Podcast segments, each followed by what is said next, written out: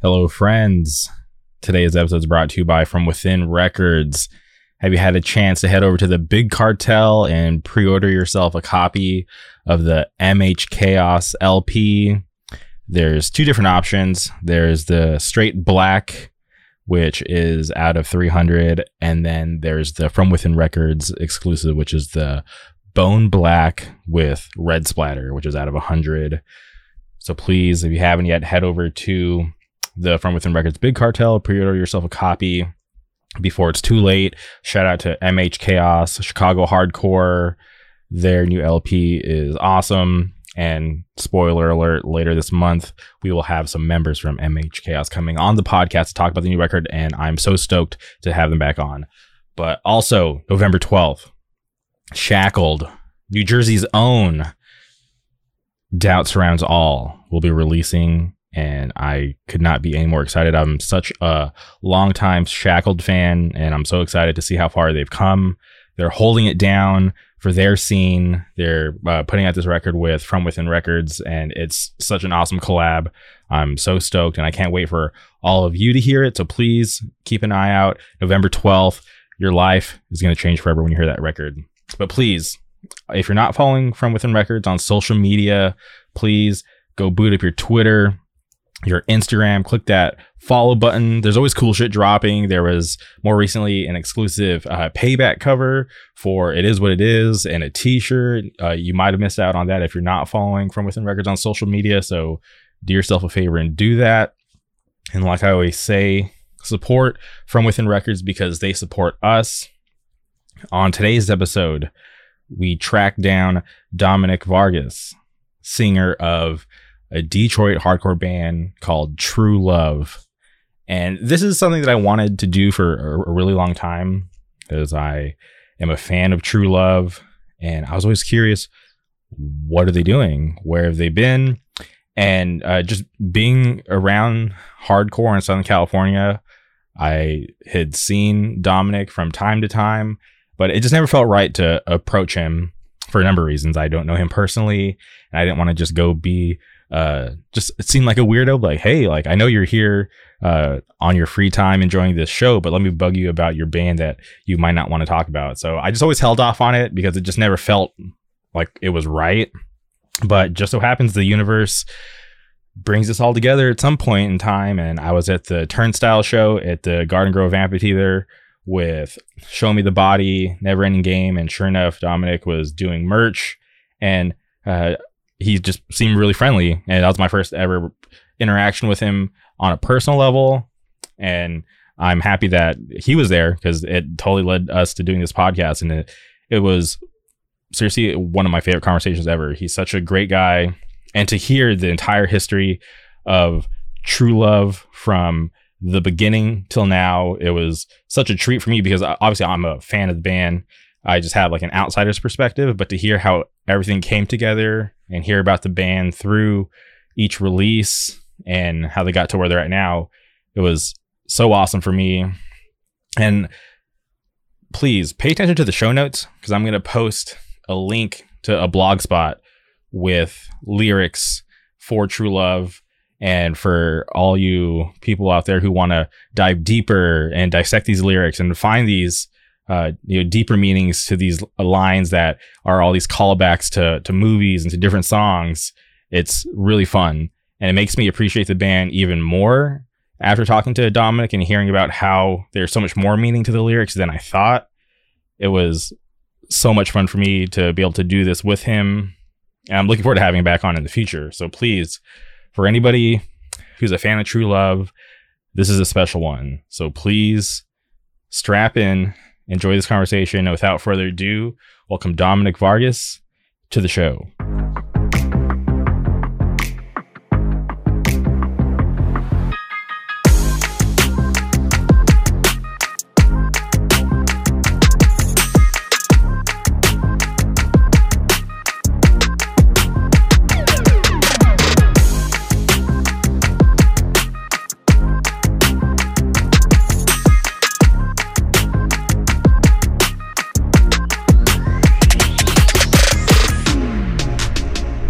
We're live. Welcome to the podcast, Dominic. How's it going?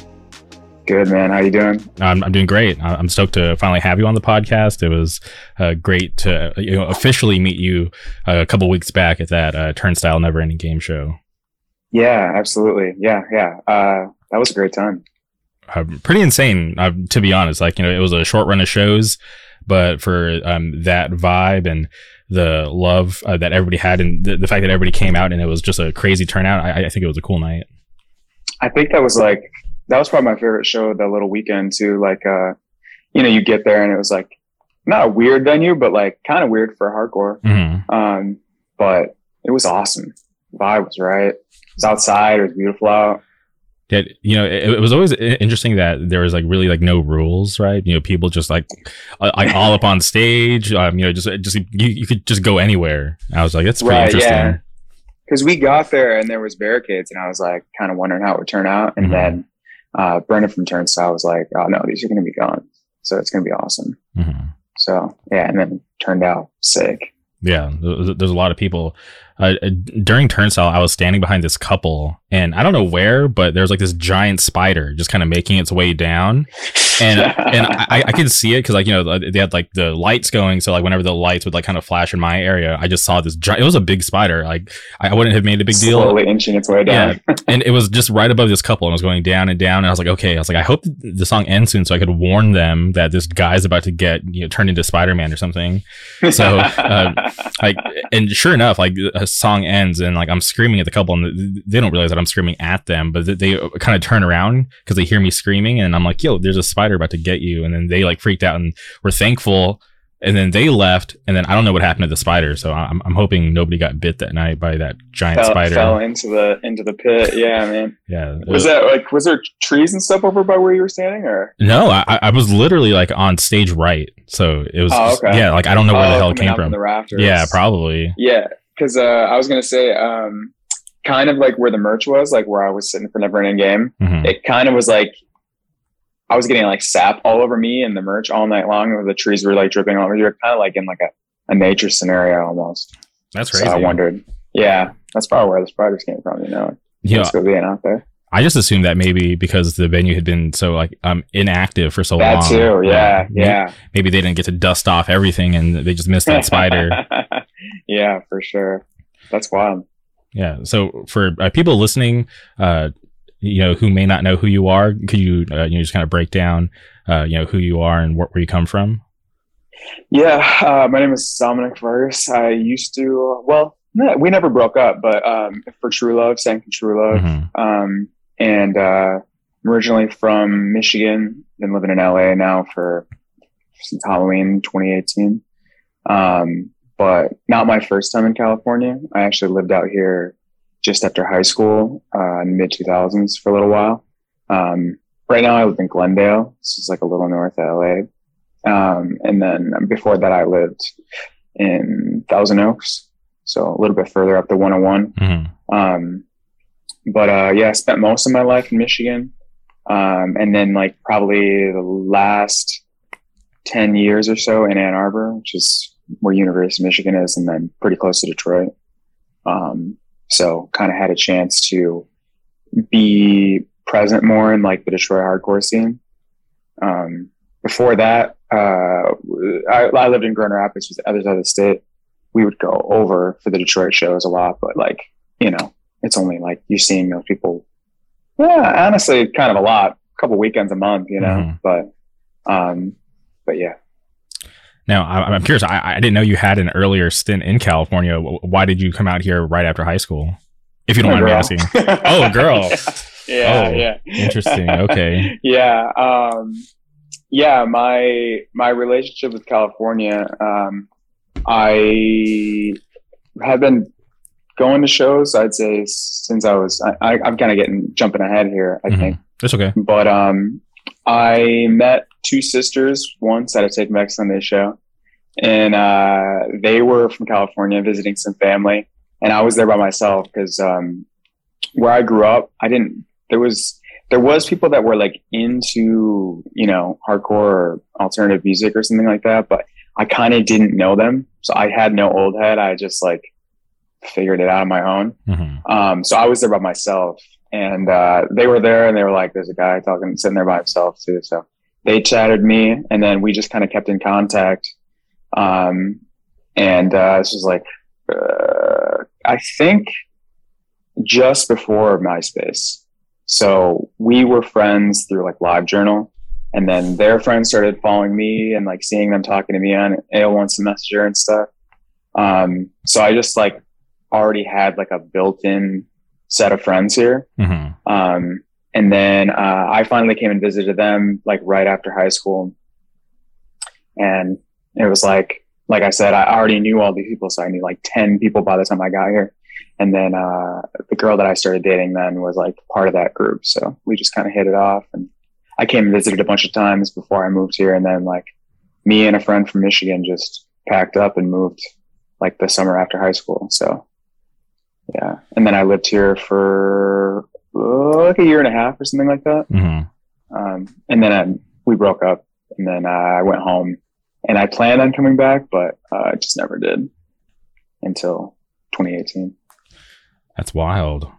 Just yeah. This random night and meeting these people. I, I think that's, that's cool that you took that chance and, you know, moved across the country. Cause uh, I, yeah. I think it's always, uh, awesome to, to make those kind of crazy decisions, especially like when you're younger, you're right. You don't have like oh, a yeah. lot. Uh, I, you know. Yeah. I was only eighteen. Mm-hmm. Yeah. Yeah. We just filled up my, my friend had a Jeep. We hooked you all up to it. And I literally, I think that I packed the night before.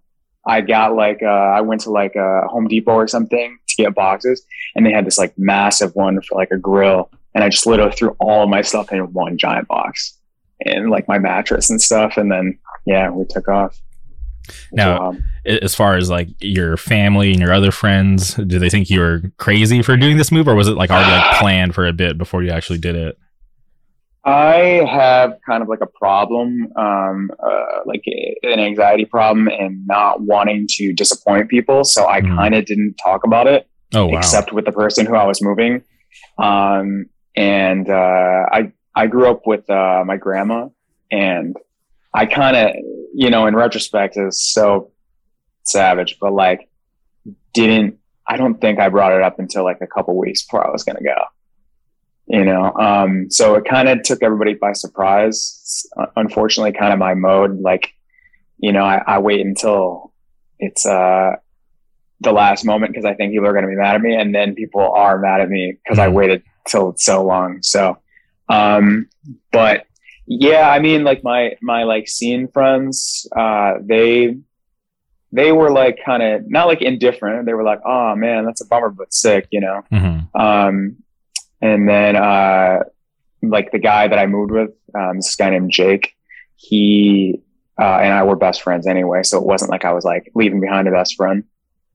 Um, so yeah, it wasn't, wasn't too difficult. The hardest one was for sure telling my grandma, but, uh, you know, she kind of uh, understood me and, and knew that it was difficult for me to tell her anyway. So she didn't give me too hard a time about it. Um, but yeah, it was, a, it was a bit of a shock, I think. Yeah. I, I can only imagine. Uh, I grew up in the Palm Springs area, and I lived there till I, I think I was like twenty-one, and mm-hmm. I, you know, just decided I needed some change in life. And I, uh, you know, talked to a buddy, and we we're kind of like in the same space, like, um, not same space, but like kind of like in the same point in life where we were kind of like fed up with where we grew up and just needed something new. And we'd been going out to Orange County, Uh, you know, pretty much every weekend to see our friends, because like the people back home, like we're still cool with, but they just didn't really share the same interests um, in hardcore as we did. So we were driving out to Orange County every weekend to hang out with our friends who like going to shows and to go to shows. So we're like, how about we just move out there? And I remember I told my mom and my dad, and they didn't believe me, because I just got like a new job. All right. And they were like, yeah, like s- stop playing around. Like, you know, like, because I just moved moved out of um, this place that I was living at and went back to my parents' house, and I was just trying to figure things out. And I just gotten a new job, and just things were just moving really fast. And I told my my, my parents, I'm like, yo, like I'm moving, and they didn't believe me. So like it, it, the, the time came, I'm like, yo, like I'm literally leaving on Saturday, and I don't know if I'll ever be back. And they still didn't believe me. So I had, I literally had to drive to my mom's work as I was leaving town with my car just stuffed with everything that I owned that I thought was important to me. And I was like, hey, I'm really leaving. And it, it wasn't until that moment that she realized, like, holy shit, this guy's actually serious. And it, it's been eleven years and I haven't moved back home. So it's, uh, oh, wow. Yeah, it, it's kind of a trip. So I, I kind of know what, like what that experience is like to kind of have to like break the news. Um, even though like I, I've been trying, but they didn't believe me until yeah, like it was like, time. Yeah, whatever you'll say. Yeah. That's crazy. Yeah. Um, yeah, I, uh, I mean, um, I don't know. I was going to say like, I, I kind of, I wasn't on my own once I turned eighteen. Mm-hmm. Um, obviously like I could have lived there for as long as I wanted. My grandma loved me, but, um, we were adopted. So like, um, me and my little brother, and, uh, so sh- we, I was kind of already fending for myself while living there. Um, like the second I graduated, like, uh, adoption subsidy, the stuff that my grandma's retired, so she didn't have like funds for us. It was like we got like the government funds. But um the second you turn eighteen or graduate high school, they cut off like your health insurance and like all this other stuff. So um she got no more money for us. I like have I've had jobs since I was like seven, but I had to get like a full-time job like immediately. You know what I mean? Like um I she, like I said, I didn't have to move out, but definitely was like pay, paying for all my stuff. I had to give her money for rent and stuff because now she's missing, you know, a part of um, money that they gave for us for like lodging and stuff. Mm-hmm. So um, it wasn't, it, she, she kind of got that, like, you know, he's already, he's already kind of living on his own. You know what I mean? He just stays here.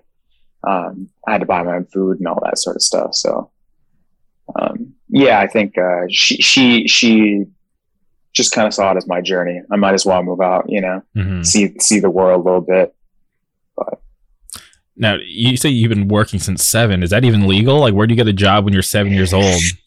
Just like just old school, man. Like I had, first thing I got was like a, a weekly paper route where I did like one, uh, one day a week, um, passed out like a, a town paper or something like that. Mm-hmm. And then, uh, eight, when I turned eight, I got my own paper out, like, um, with, uh, I split, like, cause I grew up in a trailer park. Um, me and my friends split a trailer park route, which was like hundreds of trailers. Um, and, uh, his dad used to drive us around, or like, we would be like, all right, you got the front of the park. I got the back of the park, like today. Um, and just pull a wagon around. Um, and then, Uh, I was like tired of splitting, splitting the profits, dude, even though you're basically making like fifty cents an hour. Um, and, uh, this girl that I went to school with, she was giving up her route. So I had to like, dude, it was, it's kind of like Stand By Me type stuff where I had to like climb this fence that went over this creek. Um, like, like a chain link fence, like climb across it, like side to side. Um, and then my papers got dropped off in like the, the neighborhood basically behind the trailer park. Um, and that was the fastest way to get there. Cause if you walked to the front and walked out, it'd be like two miles. Um, so yeah. And then I had my own paper route from like eight to twelve or something like that. Um, you paid like one hundred twenty dollars a month or something like that for, I delivered to like seventy houses.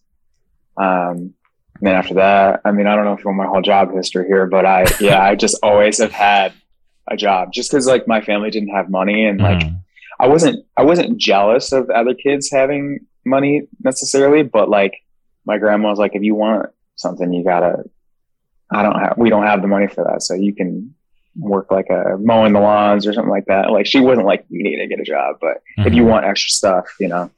Yeah, you, you will. You gotta yeah. go out and get it. That's that's so yeah. crazy. Because like growing up, m- my family we weren't rich. We were like considered like right. upper middle class, but that sounds like bullshit um, when I think about it. Sure. Like, you know, as an adult, but um, that's like I don't even know like like where did you get that kind of work ethic? Because like when I was that young, all I wanted to do was like you know play Crash Bandicoot and like disregard my homework. So I couldn't even imagine having to go do a job and hope to get paid.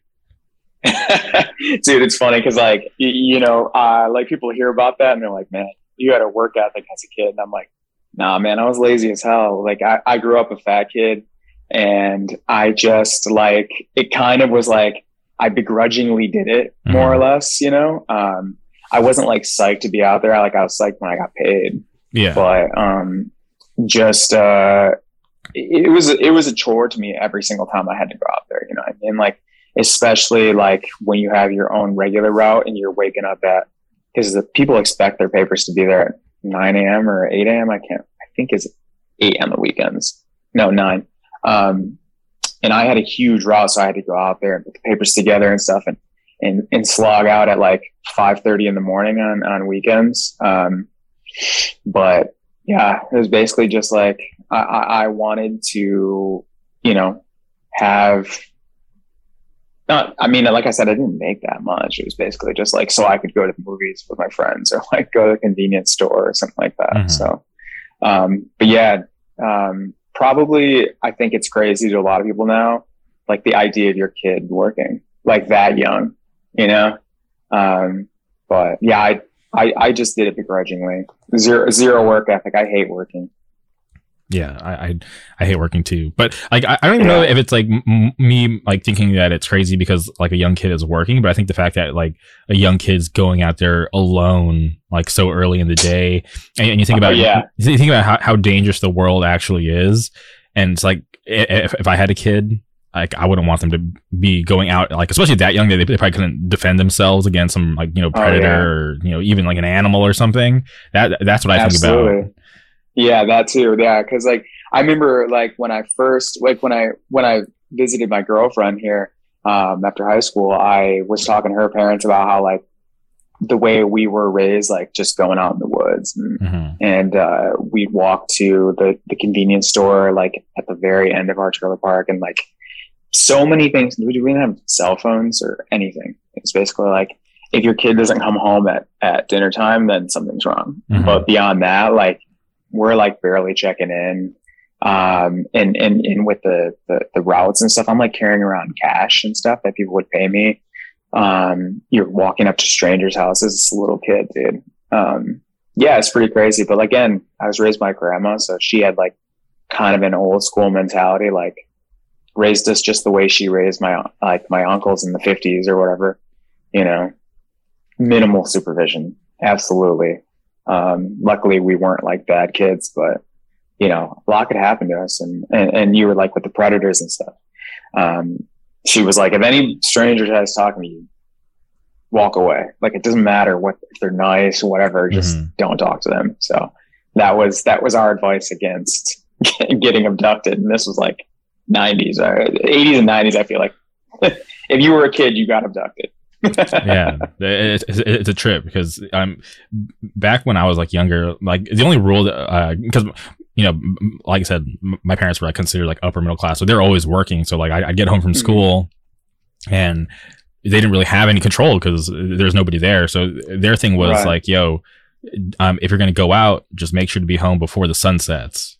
And oh yeah yeah so it, it was cool during certain parts of the year because like, the street lights come on yeah or whatever. yeah because like yeah. S- sometimes like, you know, with like daylight savings out here, like sometimes um, you know, that would enable us to stay out pretty late, but then the, the times when the, like the sun would set early, I, I'd be like super bumps and like, shit, I have to get home like, you know, a couple hours earlier, this sucks. Yeah, but right, like five o'clock. Mm-hmm. yeah Yeah, but that was just like the yeah. the basic rule, just because my uh you know, parents just tried to, you know, teach us the right way to not be bad kids, and I, I never got into any trouble. Never, like, I did anything crazy. I, I think the the worst thing that ever happened to me, like while my parents were at work, was I got bit by a dog.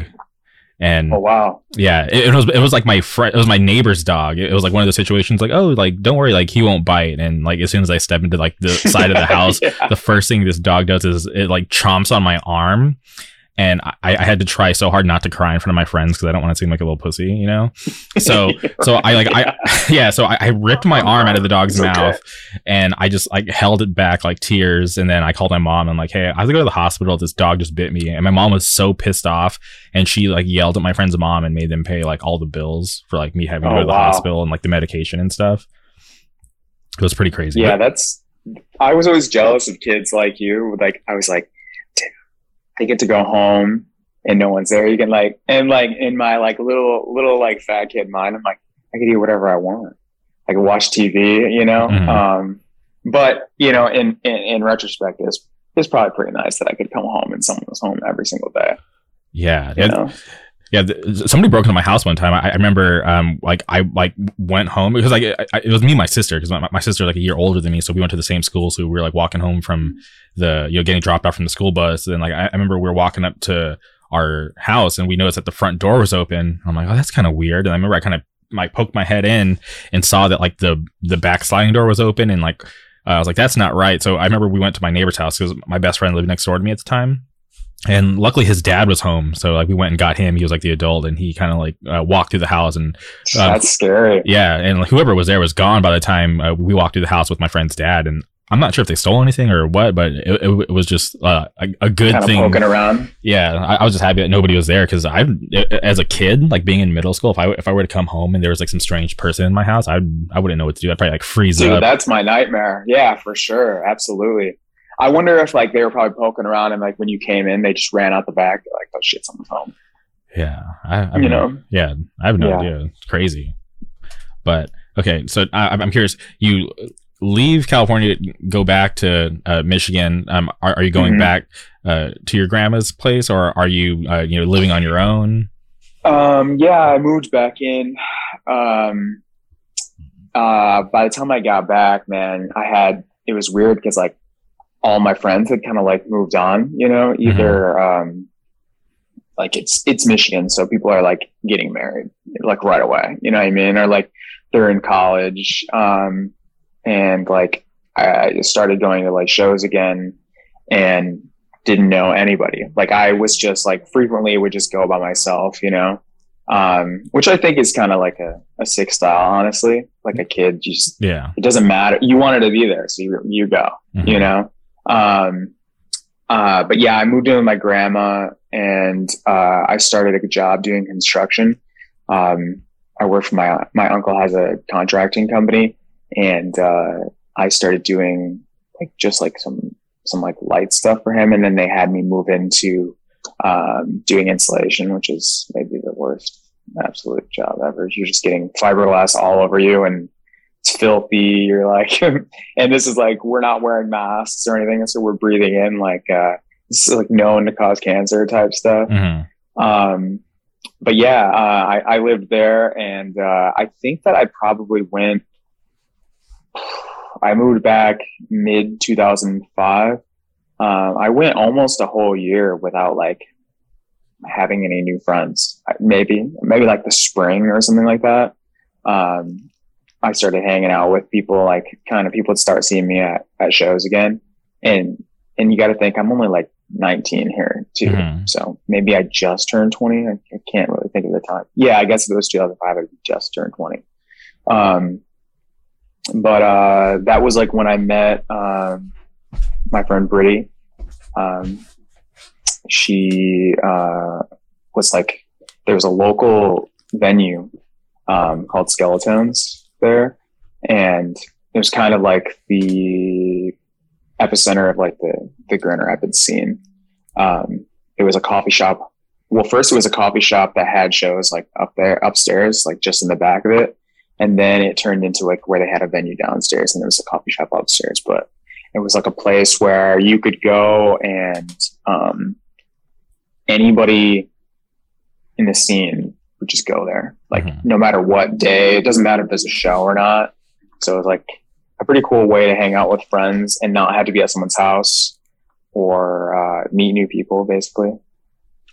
And uh, real quick, uh, when you're in California for, for that uh, first time, mm-hmm. w- were you going to shows, or were you just kind of like living your life? I went, I went sort of. Yeah, the the uh, I lived, like I said, I lived in Thousand Oaks, mm-hmm. um, and the kids I knew were like mm, only like very like. They were like the kids where you like, uh, they don't go to like the smaller shows. They just go to like the big shows. Oh, okay. You know what I mean? Like mm-hmm. when you were like, when you're at a show and you're like, who are these people? It was those kids. That's funny. You okay. know? Um, so I had like kind of a taste of like people who are not that involved. Like they listen to the music regularly, you know mm-hmm. what I mean? Um, and I think that they feel like maybe they're, they're kind of part of it, but, um, they don't go to shows that often.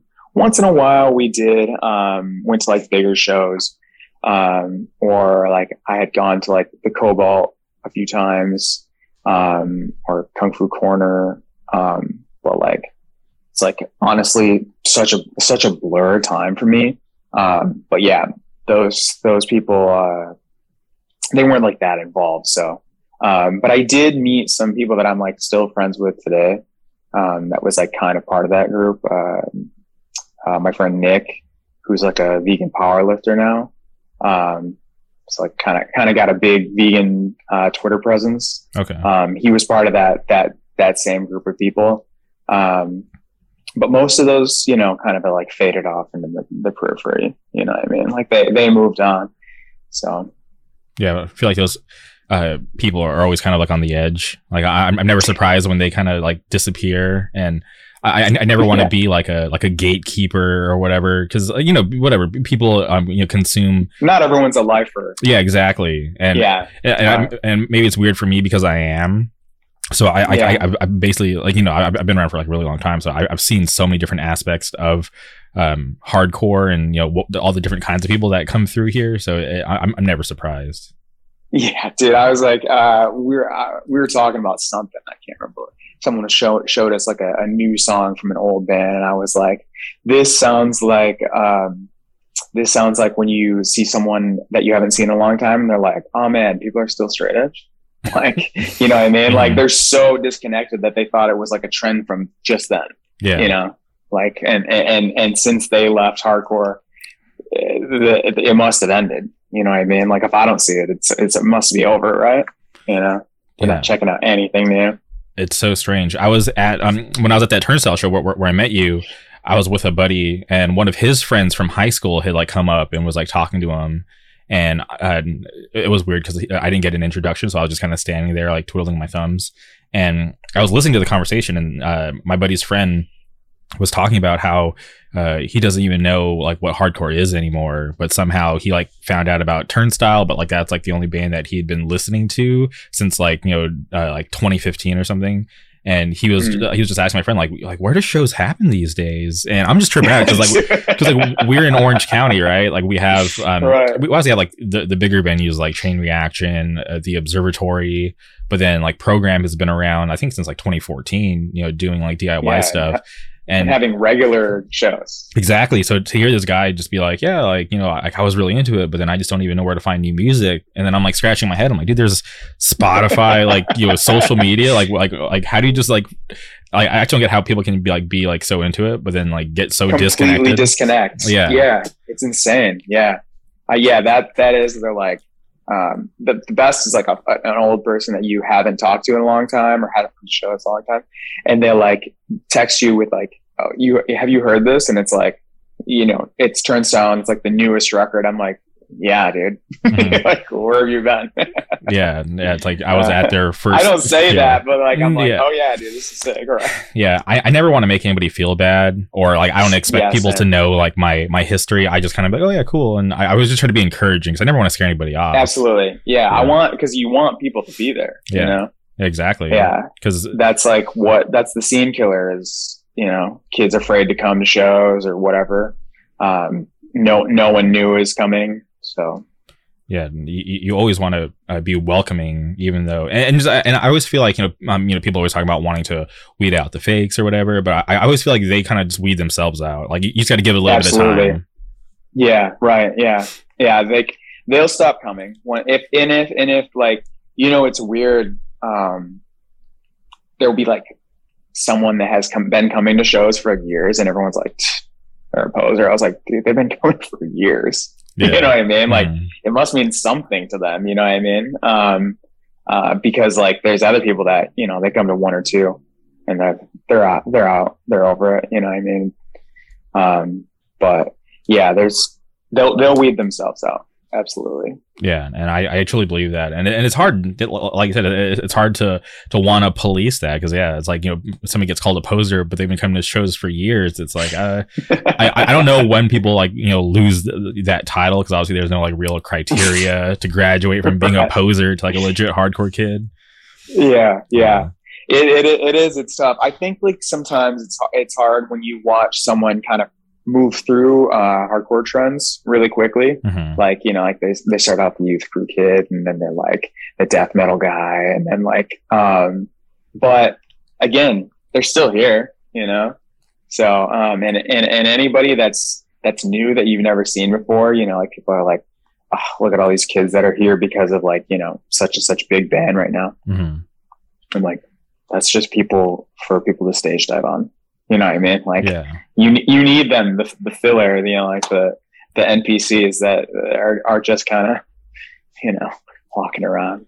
Yeah, because I don't think it can ever be like a hundred percent like true hardcore kids, right? That's I, I feel like that's like yeah. a little too much to ask for. Absolutely, yeah. And then I mean, when you have that, that's when you have like basically a dead scene. It's like thirty of the same kids are the only thirty kids at the show. You know what I mean? Mm-hmm. Like it's awesome that they still come, but there's no one new. You know, people are aging out, um, and there and there's no new kids. You know, and and. and old guys are kind of what I don't, I'm trying to say, the, think of the word, but like guilty of not letting new kids bands play, you know? Oh, and then they're man. like, where's, where the, where's all the new, where's all the new bands? I'm like, well, this crappy band could play. And then, you know what I mean? And eventually get better. Like this yeah. is their first like shitty band, like give them a chance, you know? Yeah. It, it does get a little dark when, you uh and, and for people who are listening who might not know, but like w- when you get deeper into it, there's like politics that you you discover, and yeah. and it, it it it can damage the scene, right? If you're not, you know, rubbing elbows with the right people, like yeah, your band's definitely not going to get on like these like marquee shows where your band could easily kill it, but you're just kind of relegated to um having to book your own shows and you know get right. noticed that way. And sometimes maybe be able to break through and, you know, get into those like certain social circles. Uh, but yeah, it, it, it can be rough. It's, it's a weird game it's, that you have to play. It's tough because like, you know, it's kind of, it's kind of, uh, unfortunately, kind of like a, an almost right wing like bootstrap mentality where you're like, you feel like since I paid my dues, why should this kid get it easy? You know what I mean? Like it, it, it bothers people because they had to suffer to, to get their, their status or whatever. Um, so to see a kid get it easy, it like kind of like disgusts them in a way. But like, again, that's, that's kind of like a, a, a, a bootstrap mentality. Like, why should you get it easy if I had to pay, you know? Yeah, no, I, I'll, I'll never forget. I was at this show and I don't, I don't want to say like what band I was during, so I don't want to like sure. uh, start shit. But um, uh, right. th- th- this guy was like, I, I don't know what he was doing, but he, he like got into it with the guitar player of the band, and then the dude gets punched in the face and is about to get, you know, jumped by everybody in the crowd, and this guy is like screaming like, like what the fuck? Like I've been going to shows for twenty years. Like I don't deserve this. And then obviously these are all like younger kids, and people are like, we don't know who the fuck you are. We don't care. And this guy yeah, just basically, old. yeah, this guy got, got ran out of the show. And I'm like, geez, like that was really That's embarrassing wild. That he was trying to use his like credentials of being around for twenty years to not get beat up. But it's like, yeah, it's like, I know. It's like uh, even if you've been around for so long, you still gotta have some respect and not try to start shit with like certain people, you know.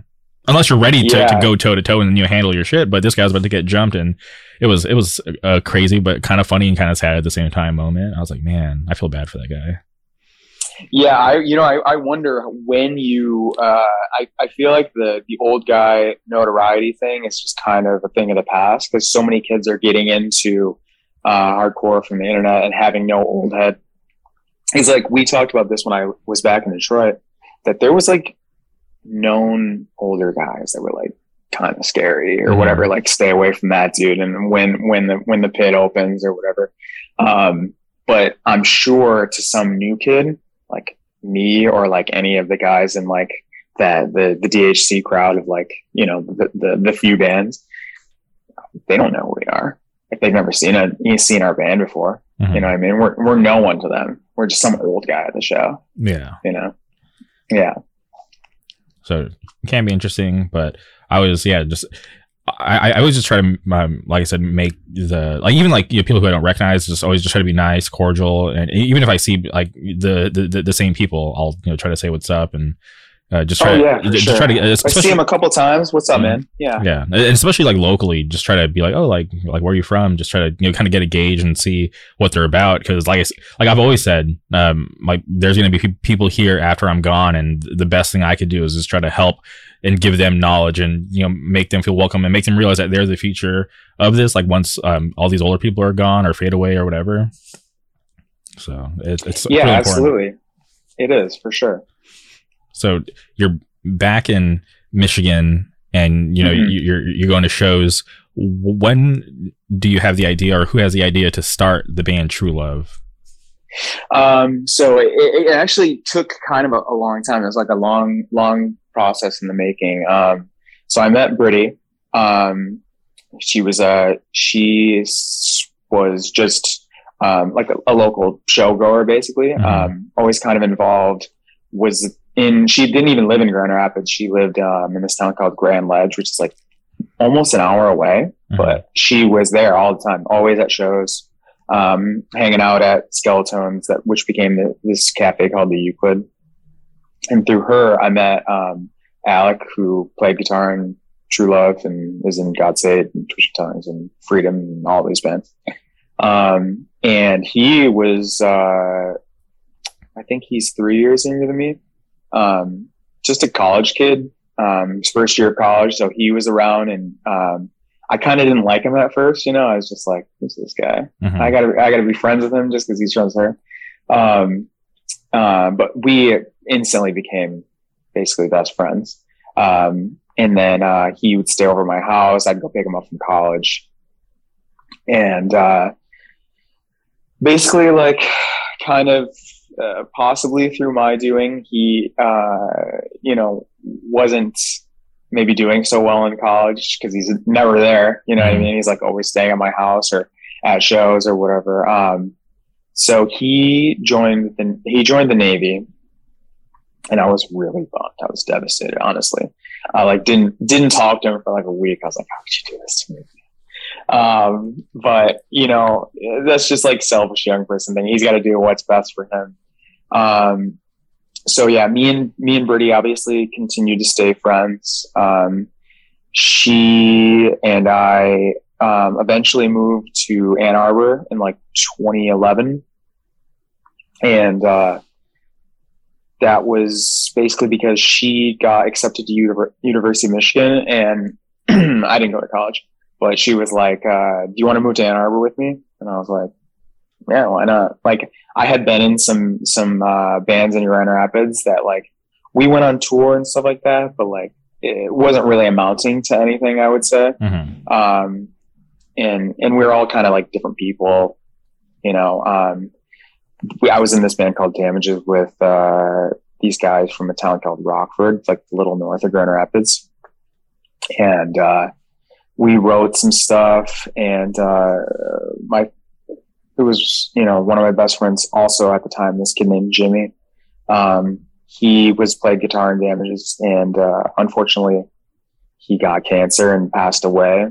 So kind of like after that, the band was like, it just wasn't the same, mm-hmm. you know, like the core, the core writer is gone. Um, and we did like a little E P after that, but just kind of, it was kind of doomed, you know what I mean? Like there was like kind of a bad aura around it, and, and not, not through the fall of, of any of the guys in it, but um you know, just the shadow of our friend dying, yeah um and uh it's like some failed tours and stuff, like, you know, it's first band stuff, you know, you're you're you're, pay- you're playing to fifteen kids and, and getting paid fifty bucks or whatever while you're, you know, a thousand miles away from home. But um so moving to um Ann Arbor just seemed like kind of like a not not a fresh start, because I don't really think that's possible, but a little bit, you know, it's a new place. And, and, uh, I knew some people from out there, um, just cause they were having shows at this place called the Metal Frat. And that was like, kind of like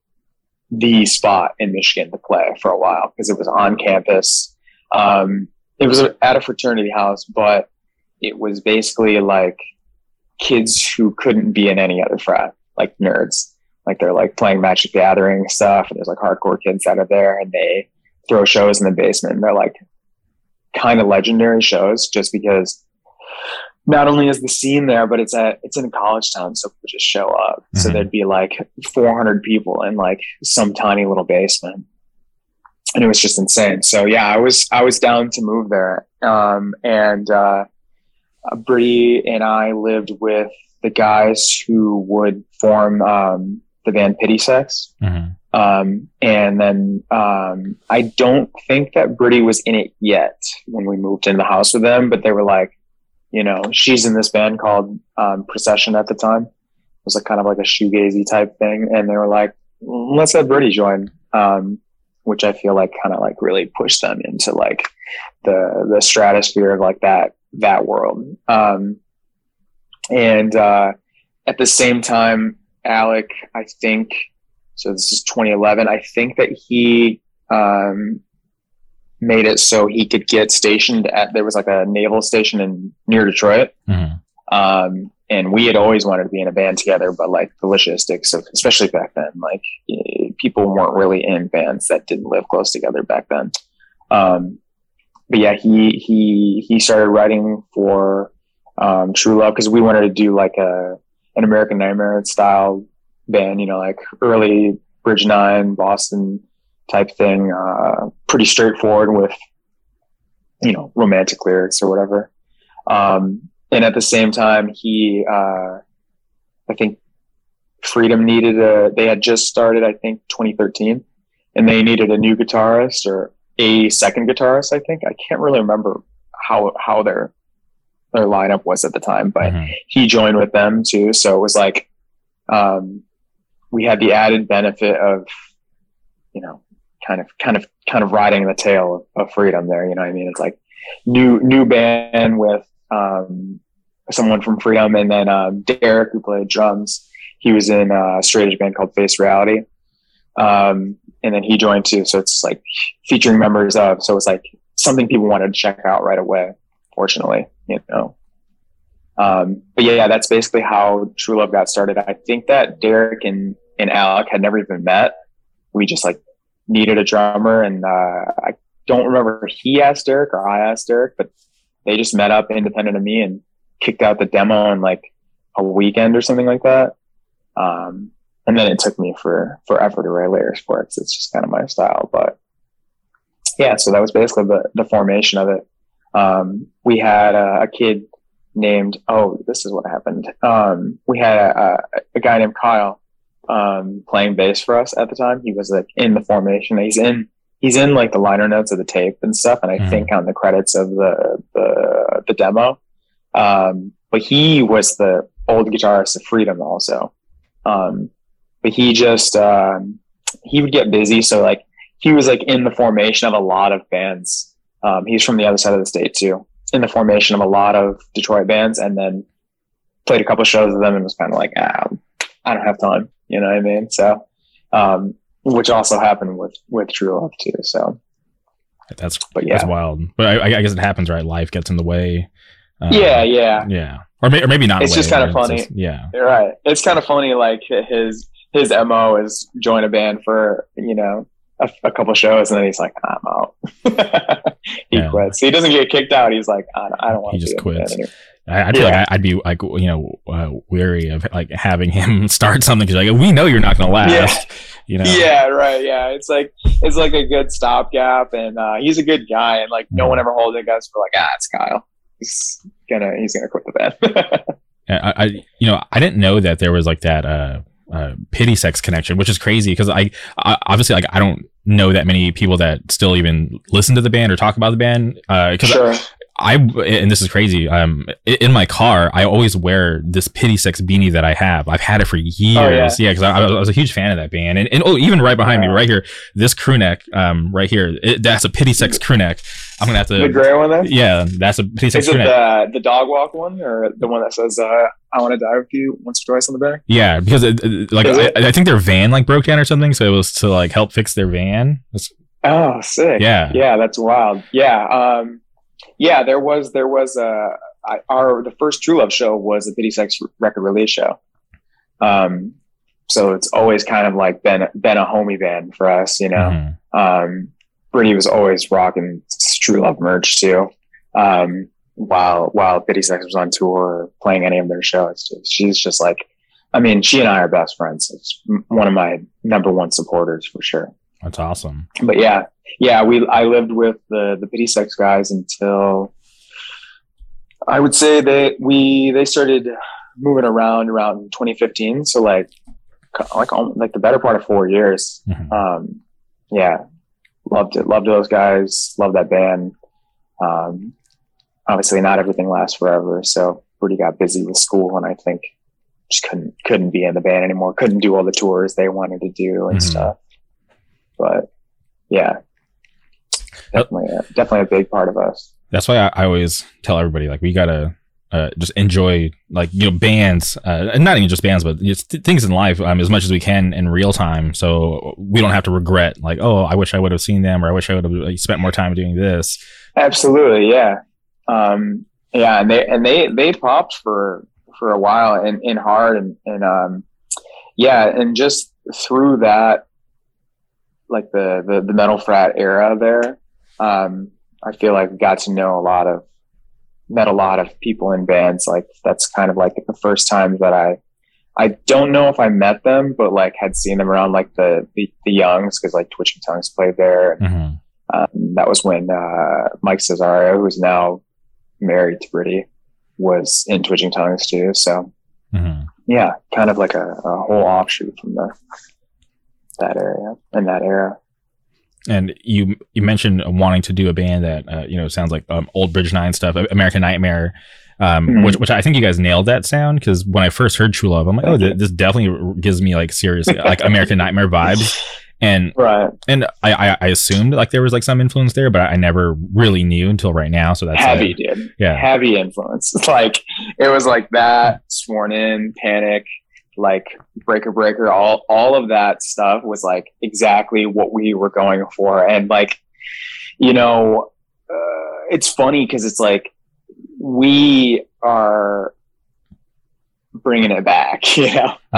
Um, but like, I think like for us, like obviously people liked us, but like, um, I think like the A N kind of had left a bad taste in, in a lot of people's mouth cause they, they associated that with like, you know, uh, emotive melodic hardcore from like the late two thousands. So in, in, in, a, in a lot of ways that, that style never left to some people, but for us, like we wanted to bring it back to like what that first couple Ann releases sound like, like even just pre background music, mm-hmm. just, it's not melodic. It killed us anytime we would get like a review or someone would be like, great melodic hardcore. And like, what are you talking? Like, are you even listening to the there's music? There's no, yeah, like this is as straightforward hardcore as it could possibly be. Like there's mm-hmm. no octaves or anything like that. It's just, it's just fast and mosh parts and, and, and skank parts. Like, um, but yeah, we wanted to, to boil it down. And I truthfully, um, hate writing a lot of lyrics. Um, even though I tend to, uh, sing in every single part of the song. Um, but, uh, I, we purposefully like wanted short songs for that reason too. I was like, dude, I don't want to be writing like a, a book, you know what I mean? Mm-hmm. So like, let's keep it under two minutes here. Yeah. I, I find that, um, American Nightmare is a, a definitely an interesting band because I, I mm-hmm. definitely am a fan, but then when I look at like their career, I'm just like, man, I, I feel like it, and maybe this is like me, obviously, like, you know, playing like, yeah, uh, it. I, I, I don't want to go bad on the band because I, I, I love and like respect like what they've done, but it's just like, agreed, yeah, maybe they shouldn't have come back, you know? Yeah, yeah, there is. Um, I mean, it's funny because we, I think, had been kicking around the idea of starting that style band, and then they announced uh, the reunion, and it was like, kind of like no one ever thought it would happen type thing. Mm-hmm. Um, and yeah, those first, I mean, a- again, no diss on them. I just feel like it's tough for an old band to come back. You know what I mean? And like, yeah, their fans in particular had like really aged out. You know what I mean? So like you can only have the, um, the wild reaction. I, you know how many times uh, I feel like a typical a- average American Nightmare enjoyer now is like guy guy standing in the back with glasses, drinking his beer quietly. You know what I'm saying? Like mm-hmm. the the introspective type. So it's like it, you're the returns are not going to be they're going to be dwindling after a while, um, unfortunately. But I, it, it's it's a, it's a, like again, I think it's a the the whole. Um, era has a bad taste in young kids' mouths because they kind of skip over that. Like they'll listen to like nineties hardcore or whatever and kind of skip Youth Crew Revival, I would say, even um, skip Ann and, and, and all those bands that are like that. Um, and even, even like to an extent, like Red Brigade or something like that, which isn't even, it's not like sad guy music, you know what I'm saying? Mm-hmm. Um, and then go right into like, like the Locking Out era, you know? Um, and then I think people now skip from like oh nine to uh, eleven, like, like full stack era, dark hardcore type thing. Um, yeah, there's just like, is some things carried on for too long and influenced things that people don't like. So they skip those eras, you know what I'm saying? Um, not, not realizing that early Bridge Nine and Carry On, like all that stuff is just, it's just hardcore. You know what I mean? It's just straight up, straightforward, no frills hardcore. There's no, there's no weird fluff to it, except that the lyrics are about girls or something. Mm-hmm. Yeah. And so you, you mentioned the, the the demo. Are you speaking about a floral note, or was there something before that? Yeah, yeah. Or, I, oh. I, I I always call it the demo, but yeah, we we titled it. Um, and not really sure what the decision was on that, but it's it's a demo for sure, because then New Young Gods comes out, and that's, I think some people think it's an L P. I I always viewed it as an E P. Mm-hmm. Um, I don't remember how many songs are on it. Seven. So I guess you could almost count that as an L P, but it, and it came out as a twelve inch too. So kind of, kind of further, like pushes, you know, that narrative, muddies yeah. the water on that. Yeah. Yeah, for sure. Um, but yeah, Floral Note, I, I consider the demo, the demo. basically. And yeah. Yeah. You guys put it out with a label?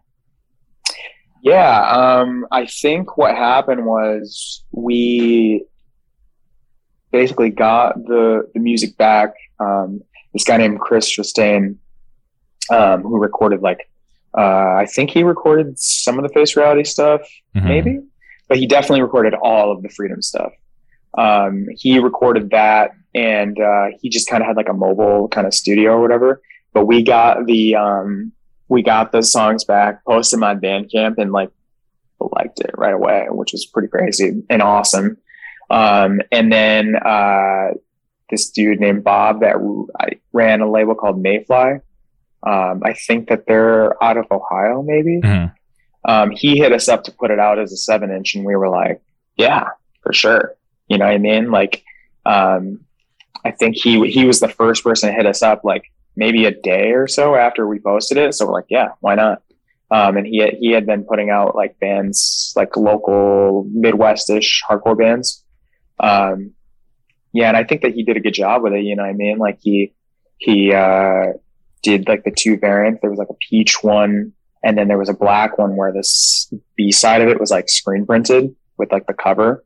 Um, looked pretty awesome, but yeah, yeah. So, um, it was put out on a label technically.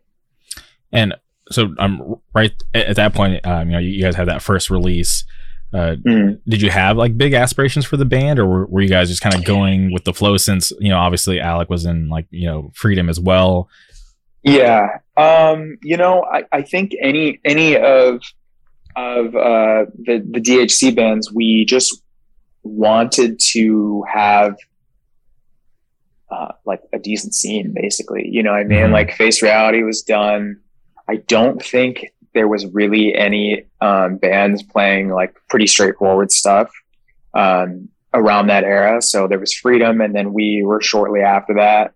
Um, just to have like good bands to be able to open shows and have have bands want to come through town, knowing like, okay, if this local band is on this show, it'll pop. You know what mm-hmm. I mean? Like there will be decent attendance. Um, so yeah, we had like no aspirations. It's basically like we did the the the release that we wanted to do. It sounded the way we wanted it to sound, and like kind of just see where it would go from there, more or less. Yeah, there was no like aspirations to be like, okay, we need this to pop because we want to go on tour and all this kind of stuff. It's basically like if people like it, then we'll we'll do more, more or less. Yeah, and I, I feel like you, you guys did get a lot of love early on because. Uh, you know, such a being out here in California, I was like, holy shit, like, who's this new band? I I hope and pray that they uh, you know last long enough to make it to the West Coast at some point, because there's, there's right. so many bands that I've enjoyed that don't make it out to the West Coast, you know, for whatever reason. So that's always like my, my first hope whenever I hear like a new band not from here. I'm like, all right, I hope they can make it out here at some point. That's like me being selfish. Yeah, absolutely. I mean, and and we um, I think a lot of people didn't know what to expect either, because um, like yeah, they saw that it had, you know, featuring members of Face Reality and Freedom. But like, you look at the cover and you're like, what is this? Yeah. Is this some, is this some indie pop thing? Like, you have no idea. And then I think like once people gave it the time of day that like maybe didn't know who we were or didn't hear it from a friend, they're like, oh shit, this is just, this is just hardcore. Mm-hmm. You know what I mean? And it's like fast hardcore too. Like when I listen to those songs now, it's, it sounds like it's on one and a half speed to me, because we record, re-recorded some of them for the, um, the L P we did, Bridge Nine. Mm-hmm. Um, I'm just like, damn, this is fast as hell. So furious. Like I could barely keep up when we would sing those songs. So it's just like, you know. So but, the so yeah, so you, you guys get the first release, and um, was there a point where you kind of realized, uh, like, holy shit, like this actually might be a thing? Kids are going off and you know into the music scene. Yeah, along. yeah. We played, um, I think off that, we did like a bunch of local shows, opening and stuff like that. Um, I don't know if we played out of town. We might have played in like Toledo or something like that. Mm-hmm. Um, I know that Citizen had us play, yes, Citizen had us play like a um, New Year's Eve or Christmas show. No, it was a Christmas show. So I was wearing a Charlie Brown Christmas sweater. Um, they had us play like their Christmas show. Um, so I think that was probably like one of the only times we played out of town. Um, all right. I'm lying already, because I'm thinking now there was kind of a bit of time between that and the, we did that in twenty thirteen and mm-hmm. then we did New Young Gods came out twenty fourteen. So no, we did kind of play a lot, because we played, um, the first, um, what's now called, uh, L D B Fest. Mm-hmm. It was called Midwest Blood at mm-hmm. the time. Um, we played that, and then we did a weekend with Freedom. Um, and we had like so many variations of the floral note, which like kind of kind of irked like our our especially our like Euro collectors, because they're like, where can you get this tape that you did fifteen of? You know what I mean? They want to have the complete collection, but like yeah, we had like a, a Midwest Blood version, and then we had like the Freedom Weekend one. And I think that we also did, um, I don't know, maybe we were just recording it. We did a weekend with Mindset also. Um, so yeah, we did get out of town, now that I'm really thinking of the timeline. Mm-hmm. Um, and then we were like, well, we got to get new music. We can't play these songs forever. So I think that we were probably playing some songs off uh, Neon Gods, um, in the the time period before it was released too, because we needed like a full set, always for sure a cover too, a cover or two, mm-hmm. um to fill up a set time. But yeah, because I think if we just played the demo, which we did on our first our first show, that's that was like less than ten minutes, because the songs are so short.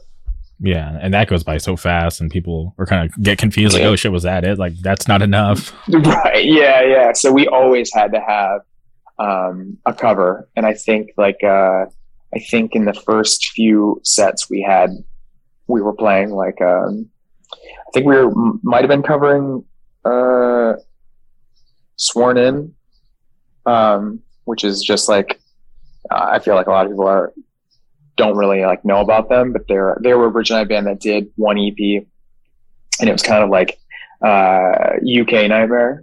You know, it's just American Nightmare, but, but British. Mm-hmm. Um, and I, and actually, I kind of find myself listening to that record a little bit more. But um, and I think like if someone listens to us and thinks American Nightmare, um, I think that if they listen to the Sworn In, they'd be like, oh, this is actually a little bit more of what it's influenced by. Um, but yeah, it's it's kind of like it's kind of like some English kids uh, saw Anne once and then wrote their own record from memory. Like, it's not exactly the same, but it's mm. kind of the same. Interesting. Okay. And yeah. So while you're I'm out there hitting the road promoting uh, Floral Note, uh, how long did it take for you guys to actually get all the songs written for New Young Gods? Uh, dude, we're insane. So like, I think like we probably wrote Non Places and um, uh, suddenly I can't remember the name of the song, but um, we wrote two songs and I think we released it as kind of like a, a teaser or something like that. Like it, like a promo. Um, and uh, then we had booked studio time with Andy at Bricktop in Chicago. Mm-hmm. And I think like we were like, oh fuck, we need to write like five songs before we go, and we have a month before we're there. So we really just pounded them out. Um, and I think at that at that time we had done the uh, the tour with Mindset. So Ev was like, I want to put this out on on React if you guys want to, you know, write for it and do and do an E P with us.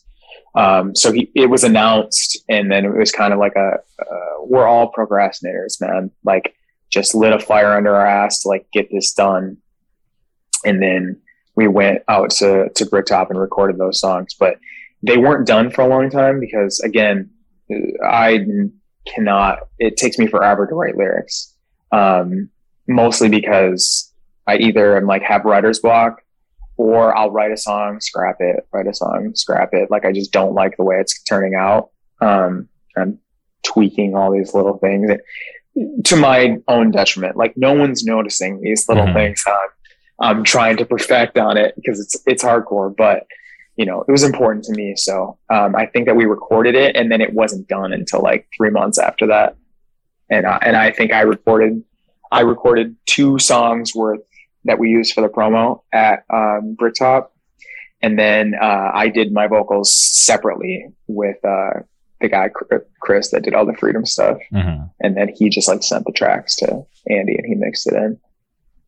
That's crazy. And I, I it had to have been like a lot of pressure at that point if you like, you had to leave uh, Bricktop and like, shit, I, I still have to get these songs recorded.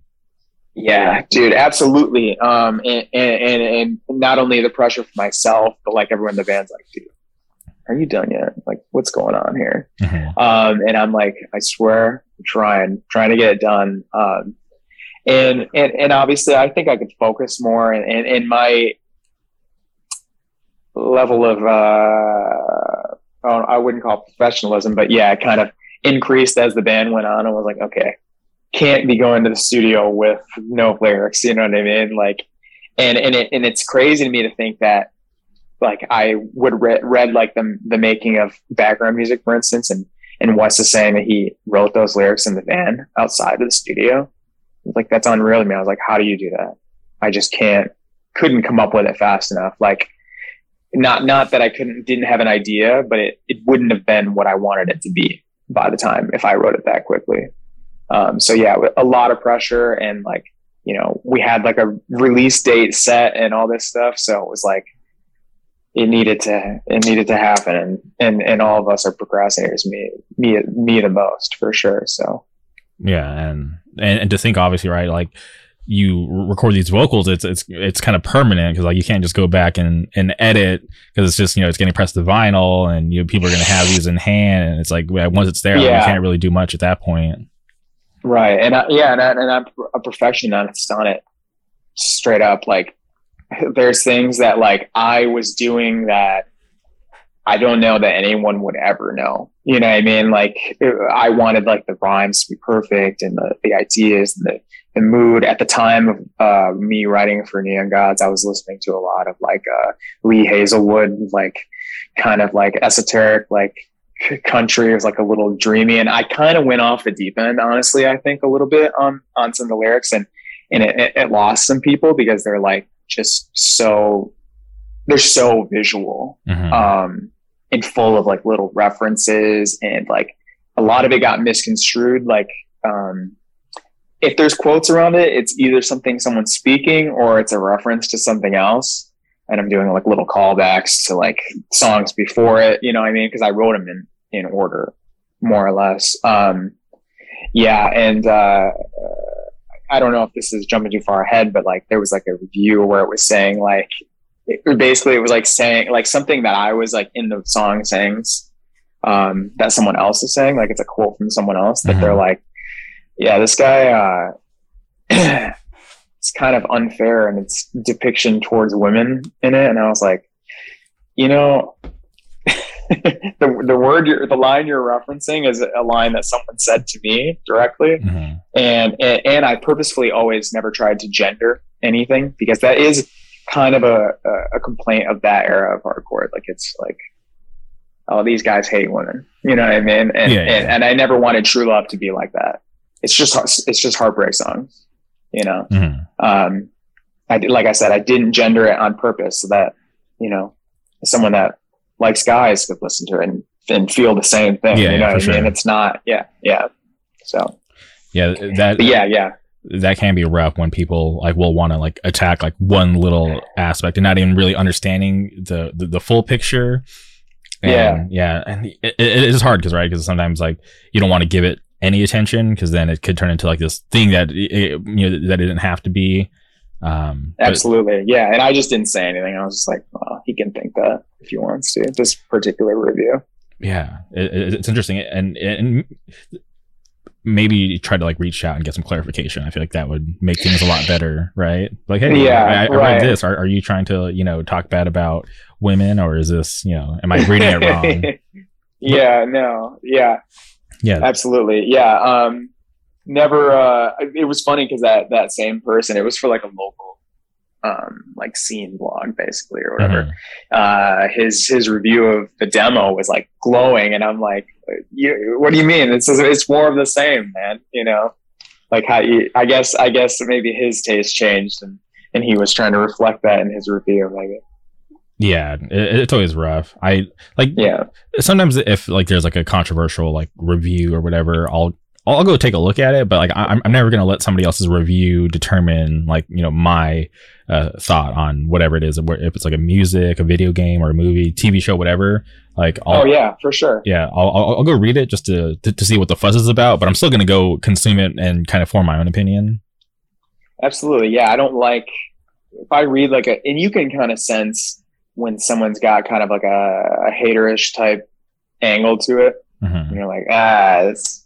Uh, I can't believe what he's saying here. I'm gonna, I'll see it for myself or listen to it for myself or whatever. Yeah, yeah.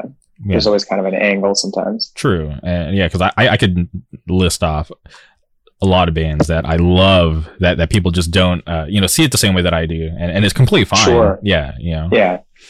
So I, I I never try to take those things like, you know, uh, to heart. Too seriously. Yeah. Exactly. Yeah. Um, so, uh, New Young Gods comes out. I just curious about the, the cover. Um, was that like somebody you knew, or was that like a photo you just had on the internet? So, um, I had been following on Instagram or Tumblr, maybe, I don't know, this girl called Hannah Haley, mm-hmm. or her named Hannah Haley. Um, and she just kind of like had t- pictures like with like that kind of aesthetic. And, uh, a lot of her subjects were, were girls. Um, And there was on her, I like reached out to her and I was like, hey, um, do you have any photos that we could maybe use for like an album cover? And like, what would you like for it? And type of things. And she, she sent maybe like thirty pictures that we could use. Mm-hmm. Um, and like that kind of, um, symbolized a bit of like what we wanted, and we, we wanted to stay with like the same aesthetic, like the, the opaque uh, Italian Dido writing on the the front of uh, the record, the same as the um, the, the the demo, and and and actually I kept the font the exact same size as it was for the um, the demo for the it's from going from seven inch to twelve inch, mm-hmm. so like the the word size stays the same across the, the first three releases. Um, yeah, we just wanted something kind of dreamy and like kind of like to juxtapose, you know, the harsh music that's inside. And again, kind of, kind of to our detriment a little bit, you know, because people look at that and they're like, what the fuck is this? And just kind of write it off, you know, then the name is kind of soft sounding and then it's got like this soft ass cover on it. And not knowing inside, it's just straight, straightforward hardcore. You know what I mean? Um, I liked the juxt- the juxtaposition of that. Same with like my lyrics up against, you know, harsh, you know, like hardcore songs with mosh parts and stuff. Um, so we wanted to kind of represent that visually. Um, but yeah, that was, that was one of the photos that Hannah sent us, and, and then kind of, you know, just kept, let us keep our same mood. Yeah. I honestly feel like I really enjoyed that, because obviously, uh, for, for, for me being someone in the know who, who listens to the band, I, I obviously know what like the product is, but it was always cool to, to see like that different cover. And then even honestly, like the one True Love shirt that I have, it, it just says True Love on it. So like wh- whenever I, I, I wear it out, people don't even know what it is. They just think I'm like, know, yeah. I'm like really into like love and romance or whatever, but, yeah, but I just laugh. People are always like, oh, I like your shirt. And I'm like, oh, they like what it says. Mm-hmm. You know what I mean? Yeah. Like, or the hat or whatever. Mm-hmm. Yeah. And it's, and it's, it's a tough one, man, because kind of like where the name came from, when Alec and I were kicking around, like, oh, what should we call the band? Like, I was like on a Madonna kick or something like that. And the song True Blue um, was like, kind of like, I had been listening to that song a lot. And uh, she talks about, um, she says like the word true love in it. And I was like, how about this? You know, and we kind of came up with that. Or maybe I even sent something close to that to Alec, and he might have suggested it. Mm-hmm. I can't remember. It literally happened in, in text one night, and literally like we came up with the name. Um, we were like, what should we use for the cover? And like he sent that picture of the flowers. And some girl posted on her Instagram or something like that, and we're like, yeah, maybe ask her. And, and like it all happened, and, and like I, I swear, like this course of like two hours or something like that, we came up with a name and got the cover and put it together. Um, but yeah, the the na- the name. For sure. People are like a little confused on that when you wear it on a shirt or a hat. Mm-hmm. And there's no hardcore symbol like anywhere else. It literally just says, you're just wearing a shirt that says True Love on it. Yeah. It, it's great. Yeah. I, it, very simple. Yeah. And uh, I, I felt like, yeah, just you, you, you didn't need to do anything extra. I felt like it, that was, that was enough. Yeah. Yeah. There was sometimes we had to be a little careful though, because, um, it ends up looking like Victoria's Secret merch or something like that. Like, uh, we did a pair of shorts, um, that had True Love on like the, the leg somewhere. And it was written in like the font that like Floor Plunge uses, you know what I mean? Like, uh, All-Star or whatever, but that's also the, the, the font that Victoria's Secret uses for like their like pink varsity stuff. Okay. So it's like, it's like, yeah, if you listen to hardcore, you know that these True Love shorts are, our hardcore band, but like everybody else is kind of looks like Victoria's Secret merch. Yeah, and they're like, this guy's yeah. a weirdo shopping at yeah, Victoria's Secret. What's he, right? What's he wearing that for? Yeah. Um, and see, now that you're well, we're talking about merch, um, yeah, and like, w- was there ever like red and white jerseys, or am I making that up in my brain? Um, the red and white you're thinking of is probably my varsity jacket, um, because that was kind of like I made the varsity jacket because. You know, it's just kind of goes with like youth crew and, and hardcore is just kind of like a staple, and having a, an ex varsity jacket. Mm-hmm. And um, I made it red because uh, growing up, I loved the movie Grease. Okay. And the Rydell High jackets are, are red and white. Um, so I just thought it was like kind of like a classic, like, you know, jock look. And I had like I had like a, a red hat with that said T L on it too, um, which I couldn't wear after a while because it from afar kind of looked like a MAGA hat. Oh wow! Yeah, because I would be wearing it, and people would be like, "Oh, it's not yeah. a MAGA hat," you know what I mean? Yeah, they're trying to yeah, decide if they're going to hate you or not. Yeah, right. Yeah, um, and, and I'm like the absolute whitest looking person alive too, so it's just like, of course, he'd be wearing a MAGA hat, but. Um, No, we had um, the jerseys that we had, we had um, for Rainfest initially, I think. They were just uh, navy blue um, and had twenty-four on it, which is X. Mm-hmm. Um, and then it just said True Love on the front. And then like the band members all had their names on it. And then we had a bunch for sale that just said the crew on the back. But um, we did those because there's a there's a video of ten-Yard Fight playing some like Boston public access T V or whatever, and I think, or maybe it's like a newscast, and Wrench is wearing um, one of the like a, a navy blue Tanger Fire jersey that he had, so it was kind of like an homage to that. That's wild that you guys played Rainfest. Now that I'm thinking about it, because that was yeah, so long yeah. ago. Because I know, I think, I think New and Gods had like just come out. Like Ev got us on that fest because it's like, you know, React had like good Seattle ties and all that mm-hmm. stuff. So yeah. Um, But yeah, yeah, we that was the I think that was the only jersey we made. I wore it one other time though. Um, for uh, This Is Hardcore, I think I wore it. Yeah, that's wild. And so, um, getting uh, you know the, the album put out on React, um, and obviously, uh, when you look at the the catalog, um, each release was on a different label.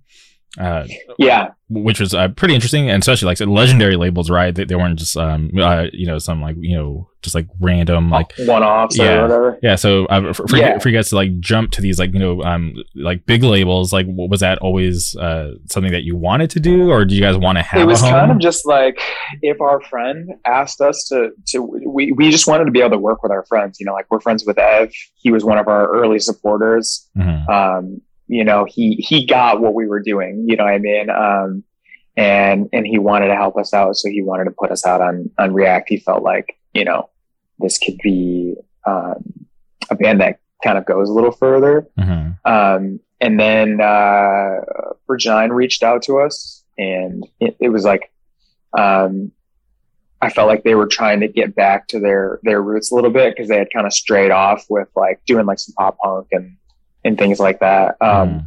But to have, you know, the Bridge Nine logo on the back of our record with like knowing that in, in, in Chris Wren, he got the same thing. He knew that we're emulating all of like the early bands he put out. So it was like kind of like a, a return to form almost.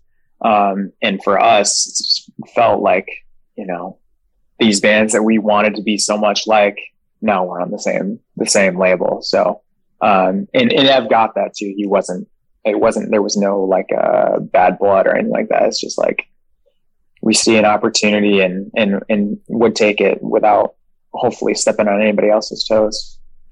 Yeah. I, I was a little nervous when you guys went to Bridge Nine and I, I, I love the label, right? I'm yeah, like, for sure. Of course. Uh, yeah. yeah. Great history. There's, there's a lot of good bands on that label, but um, sometimes some of my favorite bands like go to that label, but then that's where they like go to die. And it like bums me yeah. out. So I was like, shit, like, I don't know if it's just like cursed or, or what, or maybe I'm just liking the wrong bands, but I was just like, I hope that doesn't I happen think, to True Love.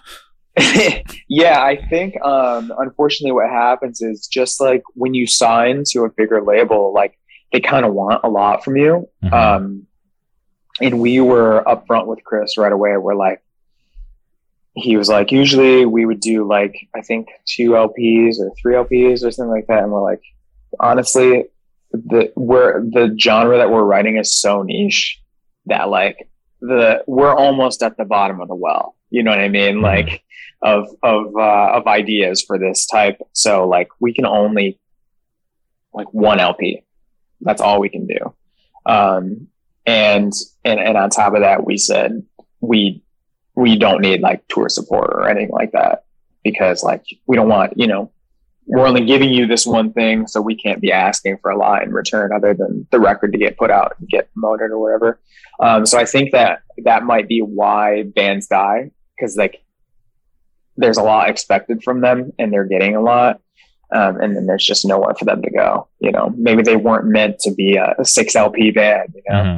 Mm-hmm. Um, and, and we, we had enough foresight, fortunately, to know, to know our limits. Um, Uh, cause we, ag- ag- again, we're like, uh, we know we're procrastinators. We know that we're probably going to run out of ideas on, uh, on things. So we don't want to like shoot ourselves in the foot and, and put out something that's not good. You know, that's awesome that you guys had that foresight, but yeah, but that wasn't the, the end of the road for you guys. Cause obviously there was a record afterwards, but I felt like that time when you guys were on Bridge Nine, you guys did a lot, right? You guys, you know, played This Is Hardcore. You came to California.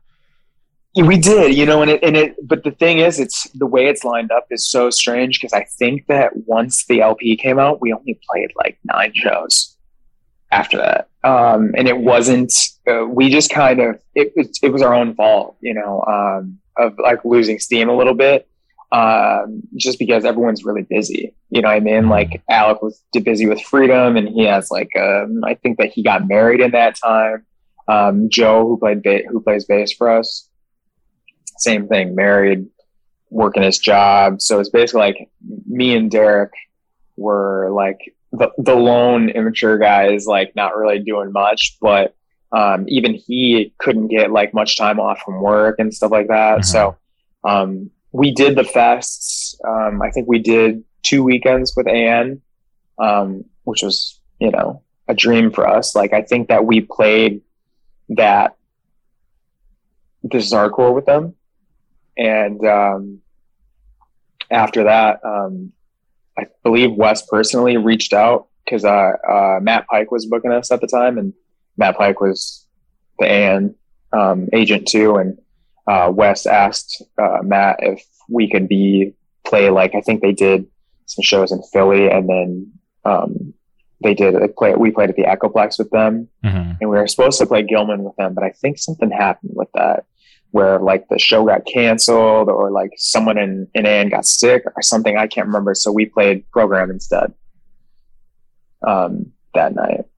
But yeah, it, we did do some big things, but never a long tour. Our longest tour we did was um, we opened for Citizen, like uh, Praise did the first half. Mm-hmm. And then when they, when they ended in um, Saint Louis, I think both of us played, and then we picked up the last half of that tour. Um, and I think when we, we did, a, we did a, um, a week with Turnstile also when Nonstop Feeling came out, um, we were still playing off Neon Gods then. Um, and then, uh, I think while we were on the Turnstile tour is when we got approached by Bridge Nine and met up with Chris. Um, and he took us like to Veggie Galaxy or something. We were in Boston. Mm-hmm. Um, and we just discussed, you know, what they could offer and what we could offer and, and stuff like that. So, um, yeah, after uh, we did the most on Neon Gods, we were like doing kind of a lot, actually, um, playing a lot of local shows, playing on the road. That's crazy to hear that you were, um, you know, playing with Turnstile on that Nonstop Feeling tour. So I feel like that, that tour was, it was incredible, crazy. It was, it was unreal. Like, um, I think, uh, like Freedom was already on it. Mm-hmm. Um, and, um, I think that Alpha and Omega were, uh, no, not Alpha and Omega, uh, Fire and Ice were going to, they were going to open it also. And something happened with them too. Someone got sick or couldn't get, they lost it. I can't remember what it was, but, um, it's kind of funny that, you know, Turnstile's bringing two Detroit bands out. Um, but I think like, you know, um, Derek is friends with, uh, Defang, and, uh, either he suggested it or something. I don't remember exactly, but they were like, hey, do you guys want to come? And we're like, definitely. So we just shared a van with Freedom, and it was, it was amazing. Like, you get to watch Turnstile, like, um, just it absolutely exploding, came out with this incredible record. And then on top of that, we get to drive around with Freedom. It's our best friends, you know, um, and play the shows every night. It was, it was awesome. Yeah. Great time. Yeah. I, I always speak about how, um, when that tour came through Southern California, I like hit like mm-hmm. every date, which I hadn't done in a long time. Right. Cause right. you know, cause Forced Order was on those ones, I think. Right. Yeah. Someone else maybe. Yeah. It was like Forced Order, Seasons Change. Um, fuck, I can't remember. And, uh, Daylight was on it. They were, I think that they just turned into Super Heaven. Yeah. Yeah. So I, I remember it, it hit like San Diego, uh, Chain Reaction, like Los Globos in L A. Then, uh, Turnstile did like a, like a secret set or secret show, whatever, at, at Program, which was insane. Oh, that's, that's amazing. Yeah. That's like, like honestly, like top three sets ever at Program for me. Cause it, it was just so crazy. And just like that time, cause obviously like Turnstile had been out before. So people already kind of knew like the legend of that band, right? Shows right. were always going crazy. So the fact that, um, in between these shows, they came and played Program. That was, it was just a wild time. Yeah. Awesome band. Just like, you, you know, that was a, a feeling I had being out with, uh, Never Ending Game on those weekends. I was like, just get to watch Turnstile every night. It's awesome. You know, uh, um, were, were you at the Santa Cruz show? Yes. Yes. Did I see the poop? Yes. Dude, it, it happened a little differently, I think, than like what the storyline played out online. Okay. Um, I know a lot, I read a lot of people say that someone threw it on the stage. Okay. Um, like it happened in, in, on the dance floor and then made its way onto the stage. But like it was me, um, Dennis from Never Ending Game, and uh, Austin Lopez were standing there. And he, I think he was like doing stage manager for, for Turnstile on that weekend. And he's like, is that, is that shit? Like to us. Mm-hmm. And like, I, I, what I think is that someone, when they were like getting onto the stage, squeezed it out. Cause dude, it was a, it was like a piece of poop. It wasn't diarrhea. Okay. You know what I mean? Like if someone had diarrhea, like that's sad cause you're sick. You can't control that. But like, yeah. Dude, you should have logged, like just pinch it, man. Like, just hold it. It's not that hard. Um, and then he was like, it's shit. And like, he was desperately trying to keep Pat and Franz from stepping in it because like they're like, you know, doing their thing. They don't notice that there's poop yeah, on the floor. And there's like slip on people it. Up front. There's like people up front, like like it's right here. Like and um some like a Austin grabbed it with something like that was like on stage, like a piece of like a rag or something like that, and just got rid of it. And I think that's when it made its way onto the dance floor. Okay. And then and he took off trying to like get like Lysol wipes or something to clean it up again so that Pat and, and Franz, because they had no idea what's going on. You know what I mean? They're they're in the zone. Yeah. Um, and we're just like watching. There's like a shit streak on the on the on the fucking stage, dude. It's disgusting. And it was for sure. And like some people were like, oh, I think it was dog poop. And I'm like, no, you could smell it. It was disgusting. Mm-hmm. Like, it was human shit for sure. Yeah. It's like, where was the, who brought the dog? Guys, you know. Yeah, exactly. And who's going to pick it up from outside, carry it in? Like, that's insane.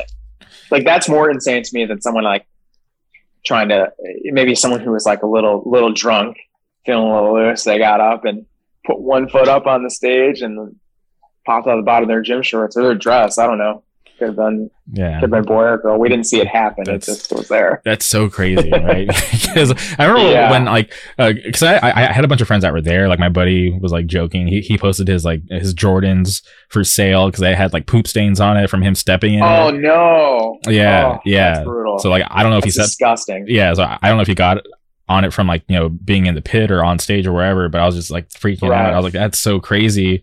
And obviously people, um, you know, n- nobody's going to step up and be like, yeah, it was actually me. Because that's so embarrassing. Yeah. You know? Like people are like, someone reveal yourself. I'm like, dude, no one's ever going to be it. Your life would be over. You'd be the, you'd be the pit shitter the whole rest of your life. True. You know what I mean? Yeah. And, and nobody wants to be associated with that because that's just embarrassing, right? The, oh, that that's the yeah. dude that, or dude or girl or whatever um, that pooped on stage during Turnstile. That's just not something you want to be, you know, known Ever. as. Yeah. Like, that, that's like some, that's like a secret you take to your grave. Like maybe you tell your absolute closest friend, but like, I feel like in, in no friend group is someone not going to be like, dude, it was. Yeah. I feel like, um, you know what I mean? It would get spread around. Yeah. You tell the wrong person, it's, you know, getting blown up. Absolutely. Right. Yeah, for sure. Okay. Maybe. Yeah. Um, that's nasty. If the, uh, you know, culprit is listening, uh, have that be like your final tweet before you die. It was me. Yeah. that's, oh, that's hilarious. Yeah. Th- that's insane. And and th- that's another thing, right? To, to make that whole like legendary, uh, or that, that weekend legendary, right? Because it started yeah. with like the the like pop up in L A and then you know playing these crazy shows and then like one of the last shows there's like a fucking person shitting on stage. I know, and it's like it is. It's like it it, it capped it off a, a legendary weekend, but like you know I, I felt bad. Like I felt like it was kind of overshadowing like this this awesome thing that Turnstile's doing, you know. Mm-hmm. And now it's just like someone shit at one of their shows. You know what I mean? Um, th- capping off a positive weekend with like something disgusting, but. Still, you know, it's a story for the ages for sure. I don't, I think that it'll get brought up for a long time to come. Yeah, one hundred percent. Somebody's, a, yeah, th- yeah, that's always going to be like this crazy lore, uh, you know. Yeah. But I, I can't imagine being, uh, you know, I imagine being like local to that scene because I'm sure people are still wanting to like investigate. And, and it's probably oh, murdered, yeah. like, oh, was it like, you know, who was it? Yeah. And there's something, like I said, it's so just like for your friends, Jordan's like, you step in dog shit, like you just like go hose it off and wipe it off with a Lysol wipe. But like once you know it's human, it's like something extra disgusting about it. Yeah, you know, yeah. But and I also yeah. try to put myself in, in, in like the the person who poops shoes. Like wh- like what do you do? Because like did it come out clean or like you know? Are, is your... I know that's that's what, like someone was saying like that they they suspected someone did it on purpose, and I'm just like, dude, no one's gonna walk around with mud butt for for a prank. Yeah. The rest of the night, like, you purposefully shit. Like, who would do that, man? I I don't even want to do it camping if I didn't have toilet paper or something. You know what I mean? And like, let alone jumping around at a show, like, your sweaty ass. Yeah, and there's no guarantee that like no, somebody wasn't gonna see you do it. You know? Oh yeah, for sure. Yeah, I I, I fully believe it was like someone in, in loose shorts or something. You know what I mean? Like, it just slipped out. Slipped out. Yeah, that's, that's disgusting. Crazy. Yeah. Uh, I, But going back to the Citizen mm. tour, what was that like for you guys, like a newer band, to to be on, on that kind of tour? Because obviously, like, way different crowd. Uh, were you guys nervous at all, or did you guys even care what the reaction would be like, or were you just happy to get out in front of different people? Um, definitely happy to get out in front of other people. Um, this was like, uh, I think like right after Citizen had dropped Youth, so like they were huge, and and and we liked the record and we liked the guys, and all those guys, like, they're they're hardcore kids too. You know what I mean? So, um, they loved it. Um, the shows for us weren't always awesome, but it, that type of fan that listens to Citizen, like, there's going to be kids up front. So you're never playing to a horseshoe, mm-hmm. you know? Um, but for kids dancing, it's kind of far and few between. C- certain, certain places people would go, um, like when we play like in Florida or something, there'd be like some kids that were, that were into it. Um, but just playing to a full crowd is fine if no one's doing anything. The, the, what sucks is playing to a horseshoe. Um, and I'm sure some kids got into hardcore because they saw us or whatever. Um, uh, but yeah, it was a, it was just kind of like a, a great opportunity to get out there, you know? Mm-hmm. Um, and it's, and it's a long tour too. I think that we were gone for almost a month. Um, and they, there, the whole tour, I think, was almost two months or something like that. And Praise did three weeks, three and a half weeks, something like that. Yeah. Um, but yeah, yeah. Uh, we'd all been in bad bands before, so it's playing to a, um, a, a little to no reaction is not, not a huge deal. Yeah. It's nothing. As, lo- as long as, yeah, as long as kids are standing up front, it's not so bad. Okay. And, I'm curious about uh, one thing. Um, uh, out in the streets, there's a part one and a part three. Yeah. So um, I wrote part one as uh, a prequel to a Shangri-La song called Out in the Streets. Mm-hmm. So I, I forcefully turned the Shangri-La's Out in the Streets song into Out in the Streets part two. So Out in the Streets part one is kind of like, like I said, from the guy's point of view, um, because that song, the Shangri-La's version, is like about a girl meeting um, kind of like a bad boy. Not that I think I'm a bad boy, but um, meeting like kind of like a street tough type guy, and he um, lives like a rough and tumble life, and kind of gives it up for her. Um, but then he's not the same after. You know what I mean? Like, that's kind of how the song ends. And uh, the end, if you notice on, um, we couldn't do it on the L P because I think it was like some copyright stuff. But um, and the on the demo, you hear like the, ooh, like, and that's how the beginning of Out in the Streets, the Shangri-La's one, starts. So like the end of Out in the Streets part one, if you listen to that, it has that ooh, and then it goes into the Shangri-La's one, and then On the Streets part three is like the the sequel to um, the Shangri-La's version, again, from the guy's point of view. So the first one I wrote, it was like, I think that was the first song I wrote for the record. Mm-hmm. And I just kind of like needed inspiration for something. And it was like some stuff that I was like kind of going through with this girl I was dating at the time. Um, and uh, just trying to like win someone's affection, basically. Um, and yeah, that, that song is full of like little, little callbacks and, and, and, uh, metaphors and stuff. Like the, the twelve bar view is a reference to, um, like the twelve bar blues, um, which is like a, a way of, of playing the blues. Um, so it's like the twelve bars are like the, the prison that you're locked behind of the blues. So it's like, it's like stuff that's definitely no one's getting it. You know what I mean? Mm-hmm. Like, I'm like, this is clever as hell. And, and, and, and it's going to be lost on someone else. But yeah, that's basically what it means. Um, uh, and, and, and I use references from like, um, The Outsiders and stuff like that too. So like, I always, I grew up in a, in a rough neighborhood, getting in fights all the time and stuff. So like, I loved any of that, like greaser, street tough type thing. You know what I mean? I felt like it kind of was my life, except I grew up in the nineties. You know what I mean? Um, but yeah. And then number three is kind of like, again, the, um, some stuff I was going through with a different girl I'm dating at the time. See a trend here. Um, the song is more about like, so like sh- at the end of the Shangri-La's version, she's saying it's like, uh, um, it's not the same anymore as it was when we first got together because, you know, he, he, he gave it all up for me. Um, and then that's what Out in the Streets part three is about. It's like, yeah, I gave it up for you. And now like, um, the the song ends with like, if the streets can't have me, nobody will. Um, it's just kind of like a kind of a cool theme, and and and I grew up listening to like that sixties girl group type stuff too. Mm-hmm. Um, my grandma always had it playing in our house, and so it's just kind of like a, a fun thing for me to be able to reference that, and then have it also deal with my own, you know, life. Um, I really enjoyed that breakdown because I was always curious where's part two, but now see, I didn't know, uh, you know, where part two was. Yeah. So now I'm gonna have to go and kind of connect all the dots now that I hear it from yeah, you. Man. So now I'm like, okay, I, I, it, it makes sense now. I, I'm always kind of like, uh, not, not hoping, but I, I, I'm always like, you know, some, someday some kid's going to get it and it'll be, it'll be cool to them. You know what mm-hmm. I mean? So like you listen to it, listen to it in a row and read the lyrics along with it, you'll see it's like oh. all different parts. Yeah. Like I'm, I'm using lines from the Shangri-La's one in the, in the third one.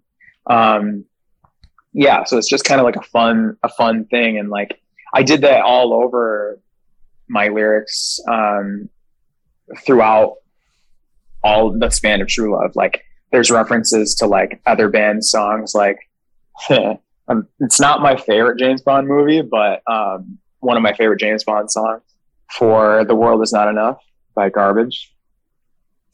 Uh, if you listen to that song and, and read those lyrics and then look at True Love lyrics, you'll see it. It's, I reference that song many times. Mm-hmm. It's just got incredible lyrics to me. But um, I know, I remember the first couple times that kids came up to me and, and talked to me about, is it, hey, is this a reference to such and such a thing? And I'm like, yeah, it is for sure. Um, and I'm like always glad that someone picked it out. Like, uh, there's a really obvious one, um, at the very end of, um, uh, Neon Gods in the song, um, uh, A Serious Man. That's literally two lines from a Black Tambourine song. And, and Nick, who used to play bass in Angel Dust, he was like, hey, is this from Black Tam- Tambourine song? And I'm like, yeah. Um, and then there's like a, a, a line in, um, all of a sudden, uh, Where It Ends. That's from, I'm, I'm a huge Bossa Nova fan, and it's a, it's a line from an Esther Gilberto song, um, that, uh, someone in New Jersey once came up and talked to me. He's like, hey, is this, is that an Esther Gilberto reference? I was like, yeah, that's sick that you know, you know what I mean? So mm-hmm. it's kind of like, it's kind of like little Easter eggs for, for people who listen to other genres of music, kind of, you know, like, you know, you can tell like a, a kindred soul type of thing, you know, um, that they are listening to the same non, non-punk music that I'm listening to.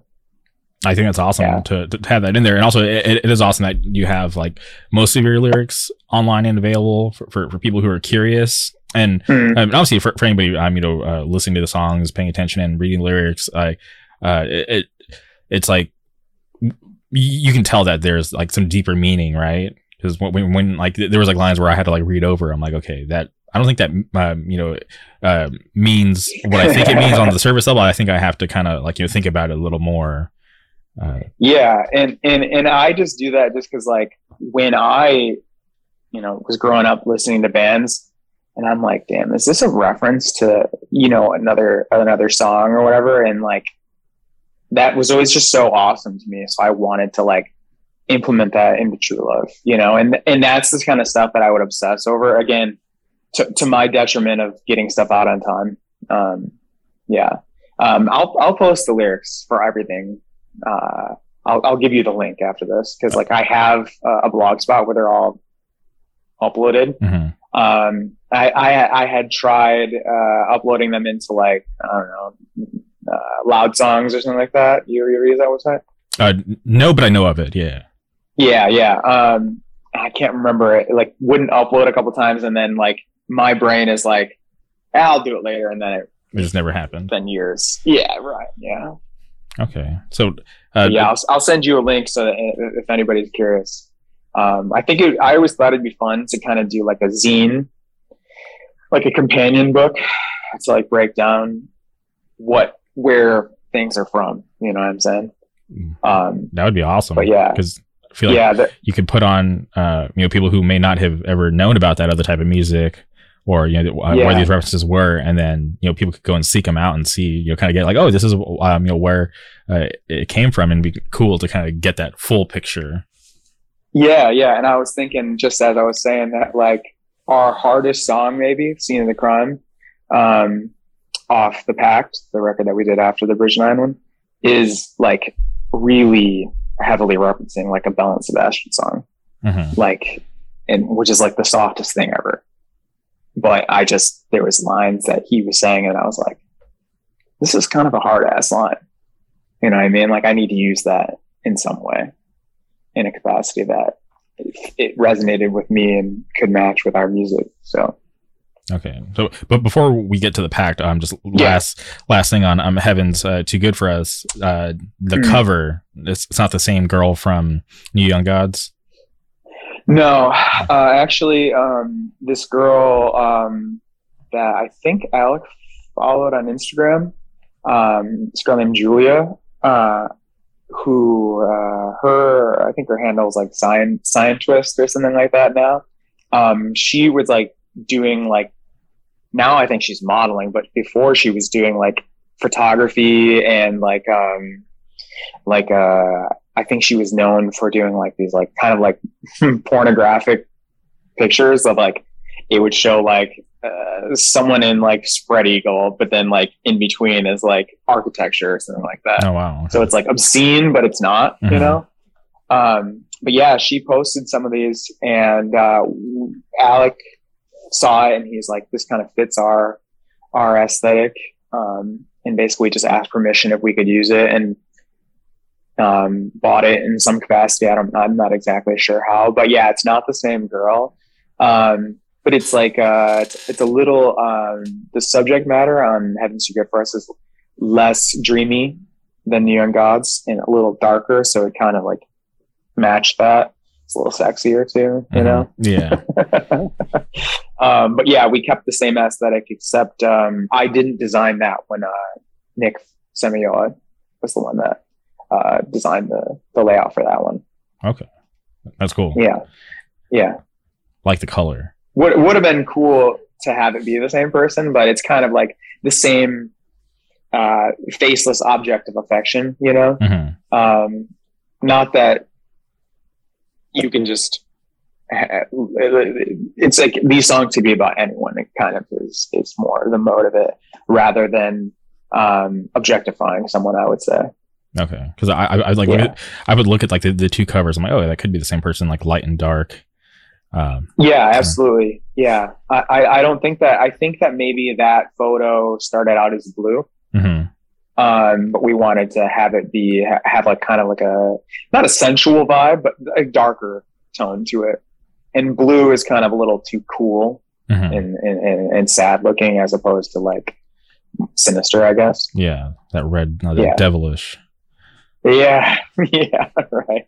Um, but yeah, so when I when we were writing that, um, again, came down to the wire. Like I think that we did um, we did Your Side um, and um, Where It Ends for a promo. We recorded those with with Chris, And uh, I think that we were still planning on putting it out on React at that time, and um, ended up getting like the the the what's up from from Bridge Nine. Mm-hmm. Um, and uh, then we booked time, and and again, you know, waited to the last minute. But luckily, I had I recorded I think most of the songs with Andy, save for like maybe like two or three or something like that out of the thirteen. And we re-recorded some songs too. So I had built-in lyrics for those, but yeah, it's funny. Like I, I, after it came out, some people were like, they just redid the demo. I'm like, yeah. And also ten new songs. Like, mm-hmm. It's not like you know, we put out a seven song E P and we're only giving you four new ones and then three re-records, but man, not everyone will be satisfied. You know, somebody always has something stupid to say, right? Always, always. Yeah. Yeah, but yeah, we we were happy with it. Um, maybe maybe wished in retrospect, you always wish you could kind of spend a little more time listening to stuff and tweaking and and whatever. Because um, we uh, we're uh, unfortunately never would demo things out a lot. It was kind of like we practiced it, had like the the roughest recording of it on like an iPhone, and then I wrote to that, um, and then like I never got to like demo my vocals out or anything like that. Um, But uh, we changed a little bit, heading towards the pack. We tried to up up our musicmanship and professionalism in that regard. So uh, that record with uh, Bridge Nine comes out, and it mm-hmm. seemed, there's like a little bit of a gap from then till the pact. Yeah. And when did you guys decide that you wanted to write another record, and how did you uh you know leave Bridge Nine? Because obviously, like you'd mentioned, hey, like we're just gonna do the one L P, but were they ever like, hey, like you got another record, like stay here? um I think that um it was it was just basically understood. Like um Chris told us, you know, if you guys want to do another record with us, like we're definitely open to it. Mm-hmm. um like we we would definitely put it out. um And at that time, like we had been friends with Sam from Triple B for kind of a long time. Like he was doing like the Freedom stuff, and and um, we liked all his bands. And I think that he was like, um, if you guys do another record, let me put it out. And so we were like, well, you know, continue our tradition of like working with like what we were considering to be like uh, the best labels out that fit us, you know what I mean? Like obviously there's other awesome labels that like it just wouldn't make sense for us to put a record out on their their label. So we were like, yeah, we'll do it we'll do one with with Sam. um I think that we had started writing before that a little bit. So um Mike started dating um Brittany. They weren't engaged or anything like that yet, so he was spending a lot of time in, in Ann Arbor. uh, Mike Cesario and uh True Love, we weren't not doing anything. We were playing like local shows and stuff, but like we hadn't written anything in a while. I think we wrote something. Sam had asked us to put a, a song on America's Hardcore, and we wrote some song. Mm-hmm. And it has never seen the light of day. I don't even have a copy of it. Um, kind of, it was, it was okay. Um, but Mike is just, he's a madman. He's always got, he's got his gears turning all the time. And he was like, hey, I uh, I wrote this song in in like the style of True Love, just because he like wanted to see if he could. Mm-hmm. And I was like, like he knew the other guys in the band, you know. Um, and I sent it to the guys. I was like, hey, Mike, Mike wrote this song. I think it's pretty good. Mm-hmm. You know what I mean? And they were like, damn, yeah, this is this is kind of sick. So um, we were like, you know. Um, Our guitarist from before that, this guy named Brad, who is a um, awesome guy, Detroit guy. He was in a lot of bands uh, in, in in in D H C history. Um, one of, one of the more notable ones, he was in X Tyrant X. Um, so it's always funny to have someone mm-hmm. from a band like that has that sort of notoriety in in True Love. But he was doing his own thing.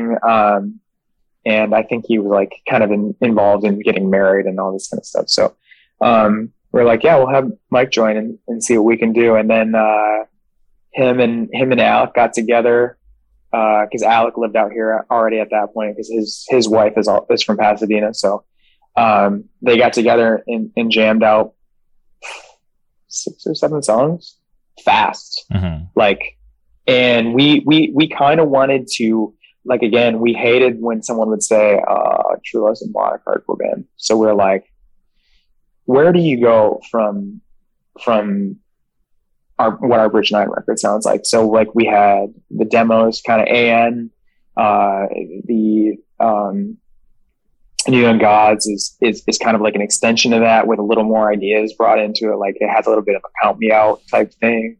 And then, um, uh, the Bridge Nine record, we, it was more influenced, kind of more like New York hardcore influenced with like some Boston, uh, hardcore influence too. So I had like, we were doing like Riot Brigade type things, and, uh, and Riot Brigade is like doing Madball type things. So it's kind of like an N H C in a roundabout way. N Y C in a roundabout way. Um, and then some like, carry on type things. And we're like, we can either go melodic or harder.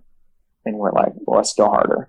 We'll have it be like the, the record between, um, like a record that Todd Jones wrote in between Life Less Plagued and Lost of the Low, you know mm-hmm. what I mean? So like so, somewhere in there. Um, so that was the kind of the vibe that we, we were going for. We wanted it to be, uh, not quite metallic, but not just so straightforward.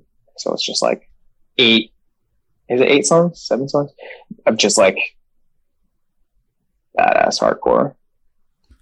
Um, and, and it came together fast. And, and, and uh, Mike is good with doing like garage band stuff. So he would make good demos, mm-hmm. and then I could, I could vocally demo them out. Like at, at home, I would just like kind of like whisper out to it, you know, um, to get, um, a vibe of how I want it. And then I'd, and this is the first time we ever did this. I would like send it to them. What do you guys think of this pattern? You know what I mean? So like we actually could spend some time with it, which I think why is why I love the pack the most. It's like the most polished of all. Like we really thought it out at the time. Mm-hmm. Yeah. Um, I enjoyed the record, and I, I look back on that time, uh, was that like twenty eighteen? And, and you think about, mm-hmm. uh, like Triple B at that time, I, I feel like I think like every band that released that year is still active except for like one band.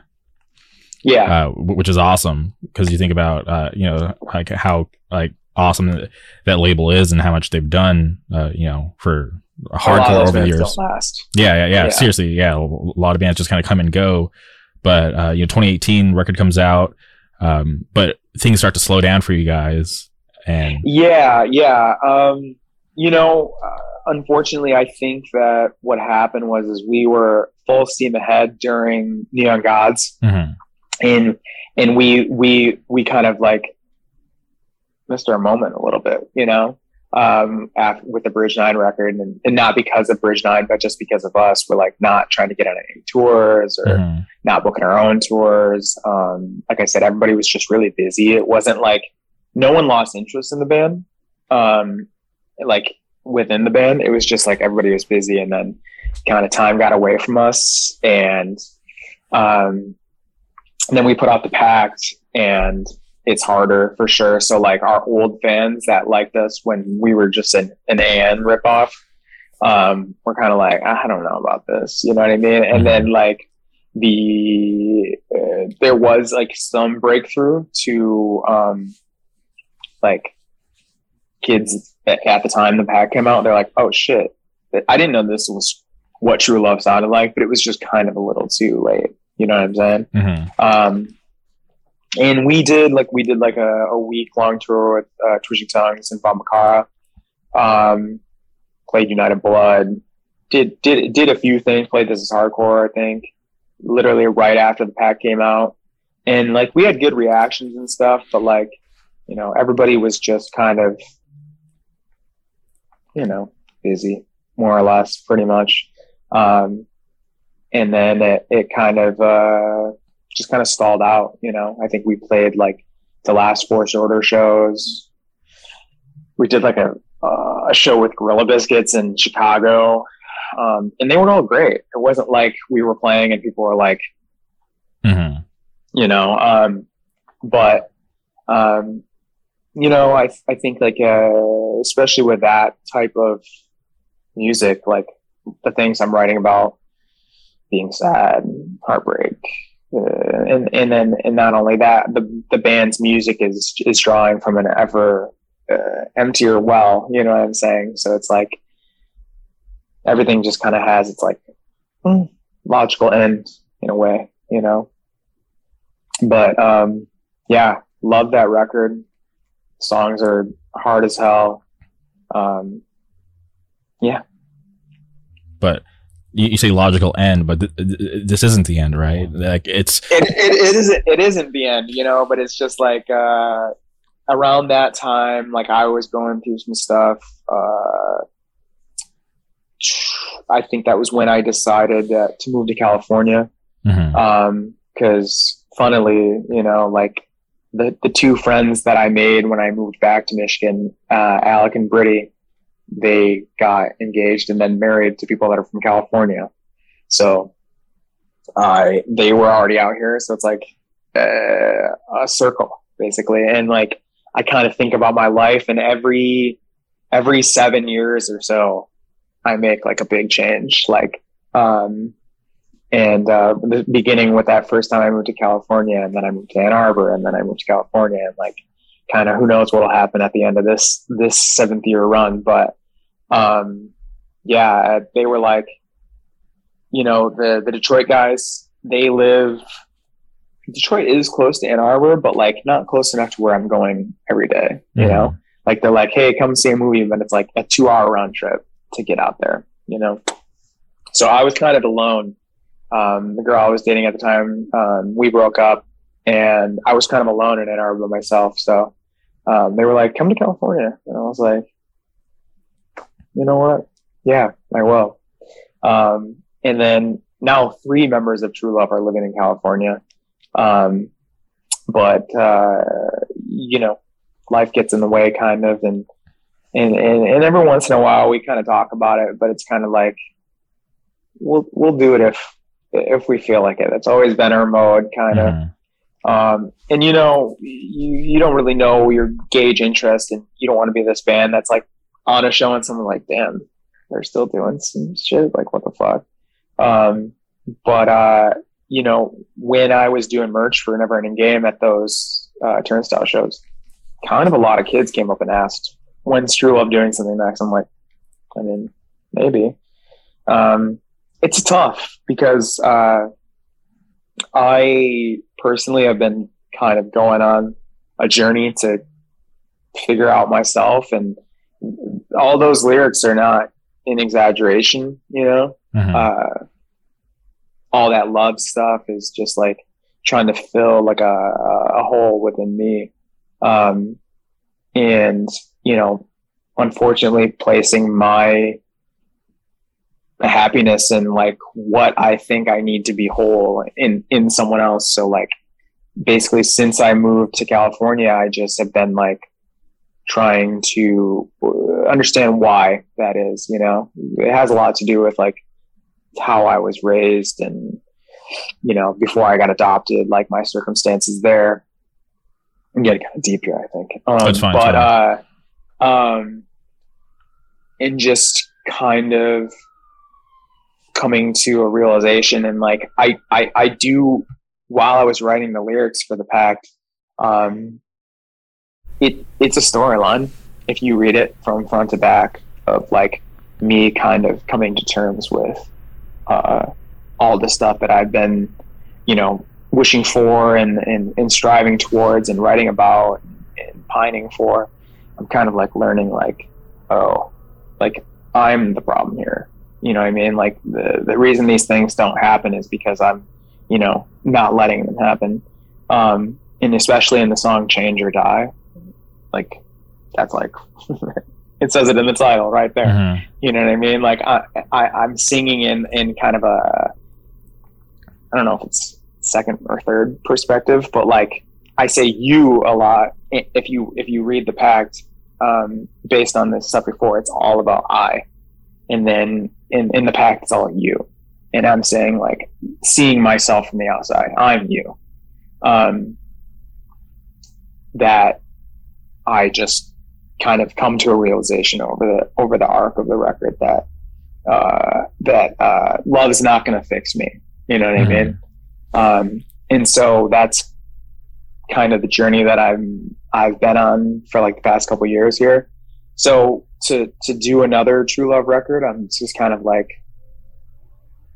well, what, what would I write? You know what I mean?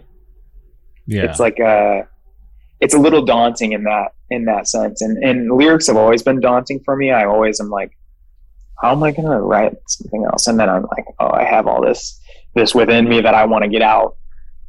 But now I'm like, I really am not so sure. Um, I have kicked around ideas of other bands with, uh, the, with Alec or with Mike. Um, I'm like, veganism is something I'm really passionate about. So like, I really want to be in like a, a vegan band, like where it's like straight up militant vegan and stuff like that. But, uh, and, and Mike and I have had some ideas for that too. But, um, again, everyone's so busy and like, I'm older than I seem.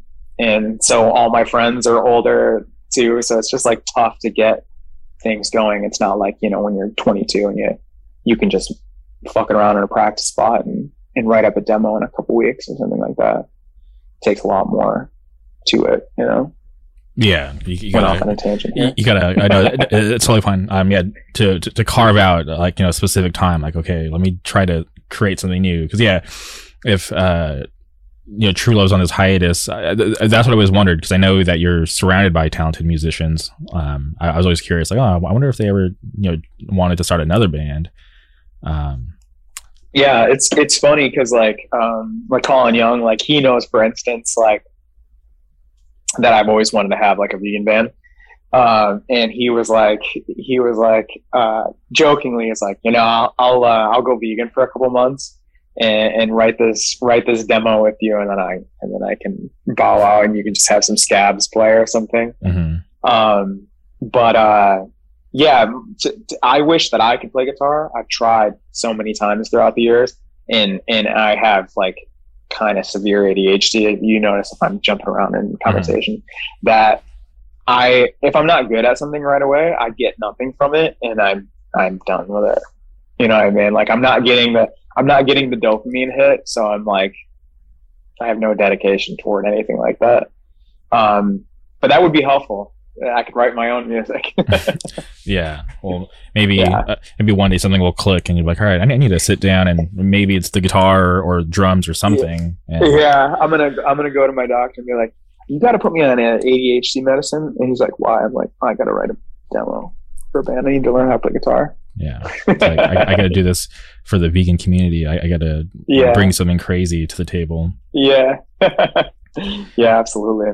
But yeah, so that's kind of like been kind of why True Love hasn't really done anything. Mm-hmm. I wouldn't say it's all me, but like yeah.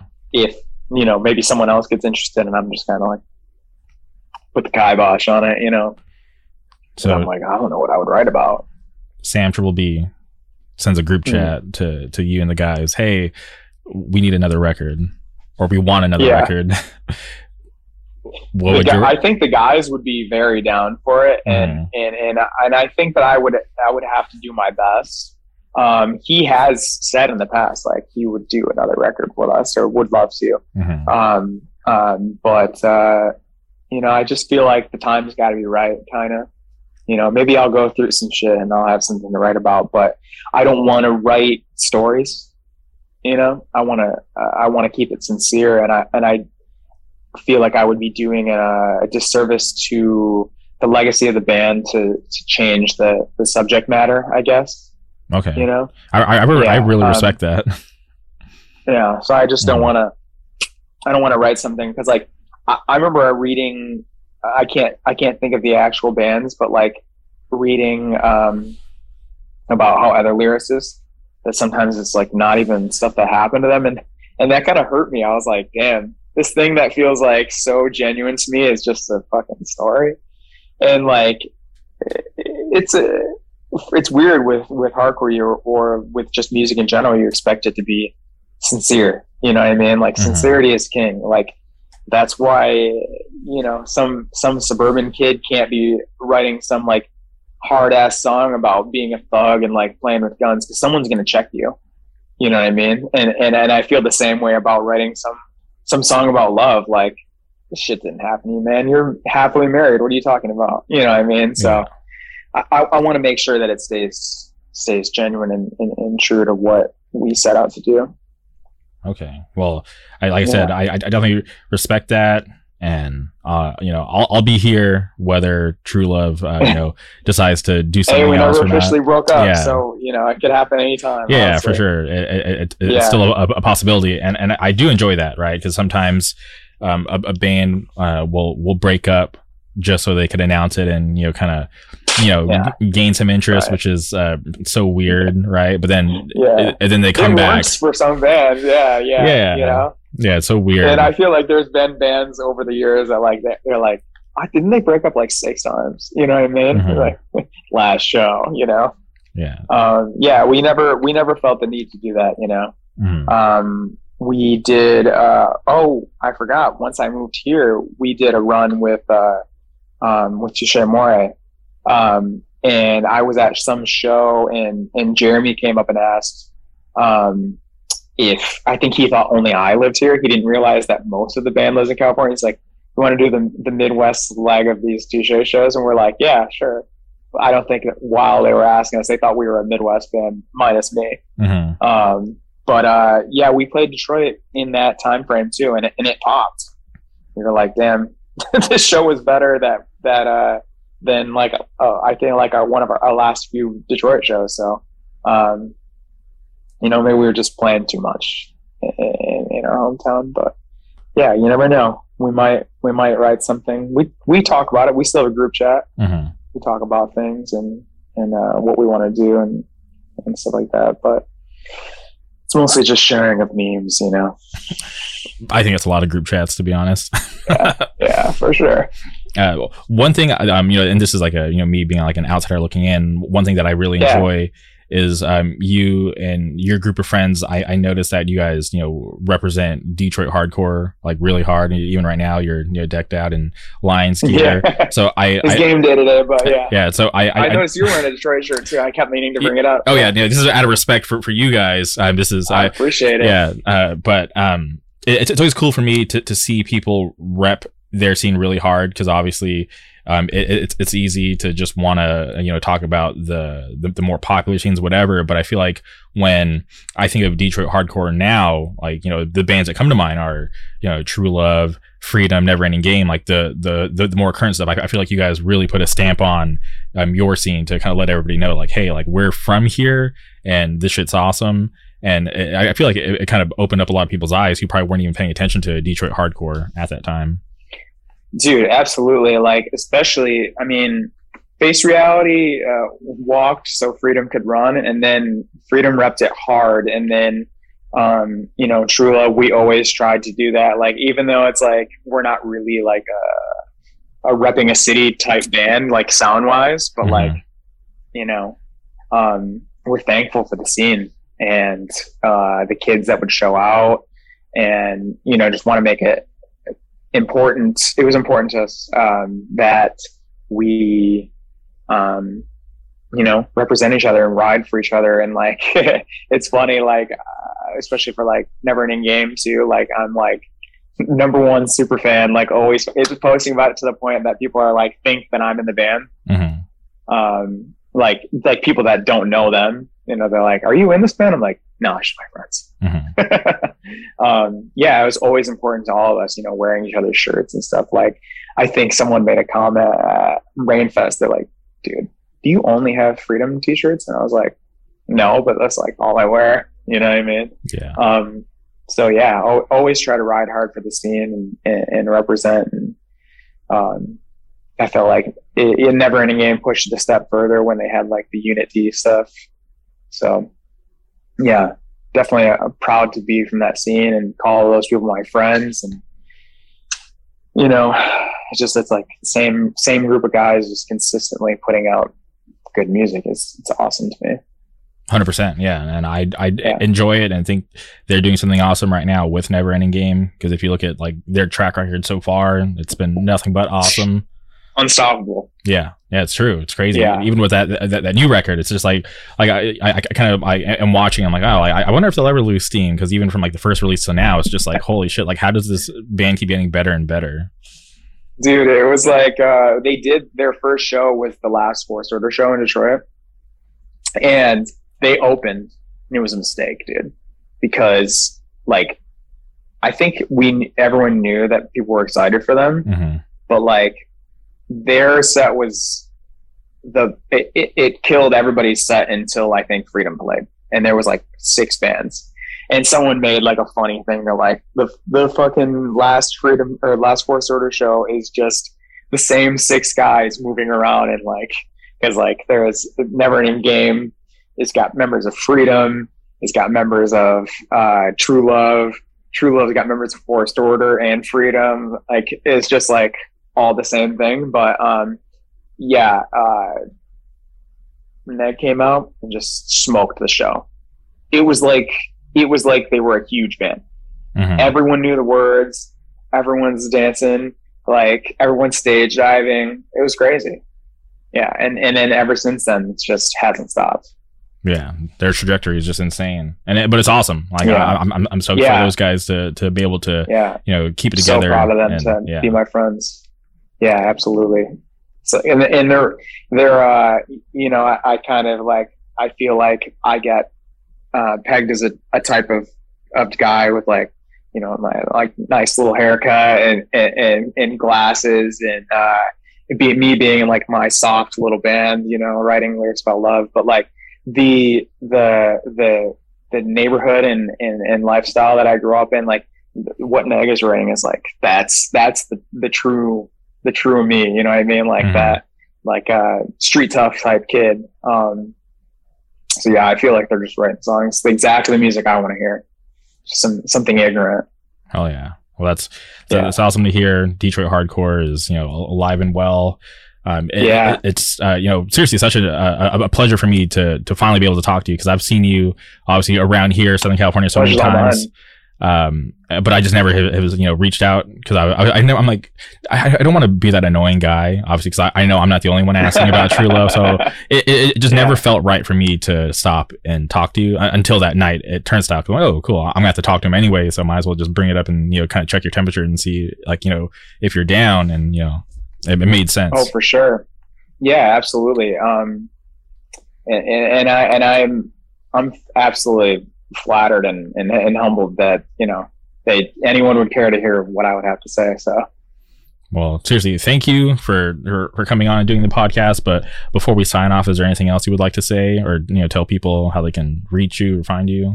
Um well, since we were talking about the lyrics, I'll I'll, I'll try and give you a link mm-hmm. to, so you can have that, and if you want to check it out and, and and reach out to me if they want to. Um but uh beyond that, you know shout out Detroit hardcore.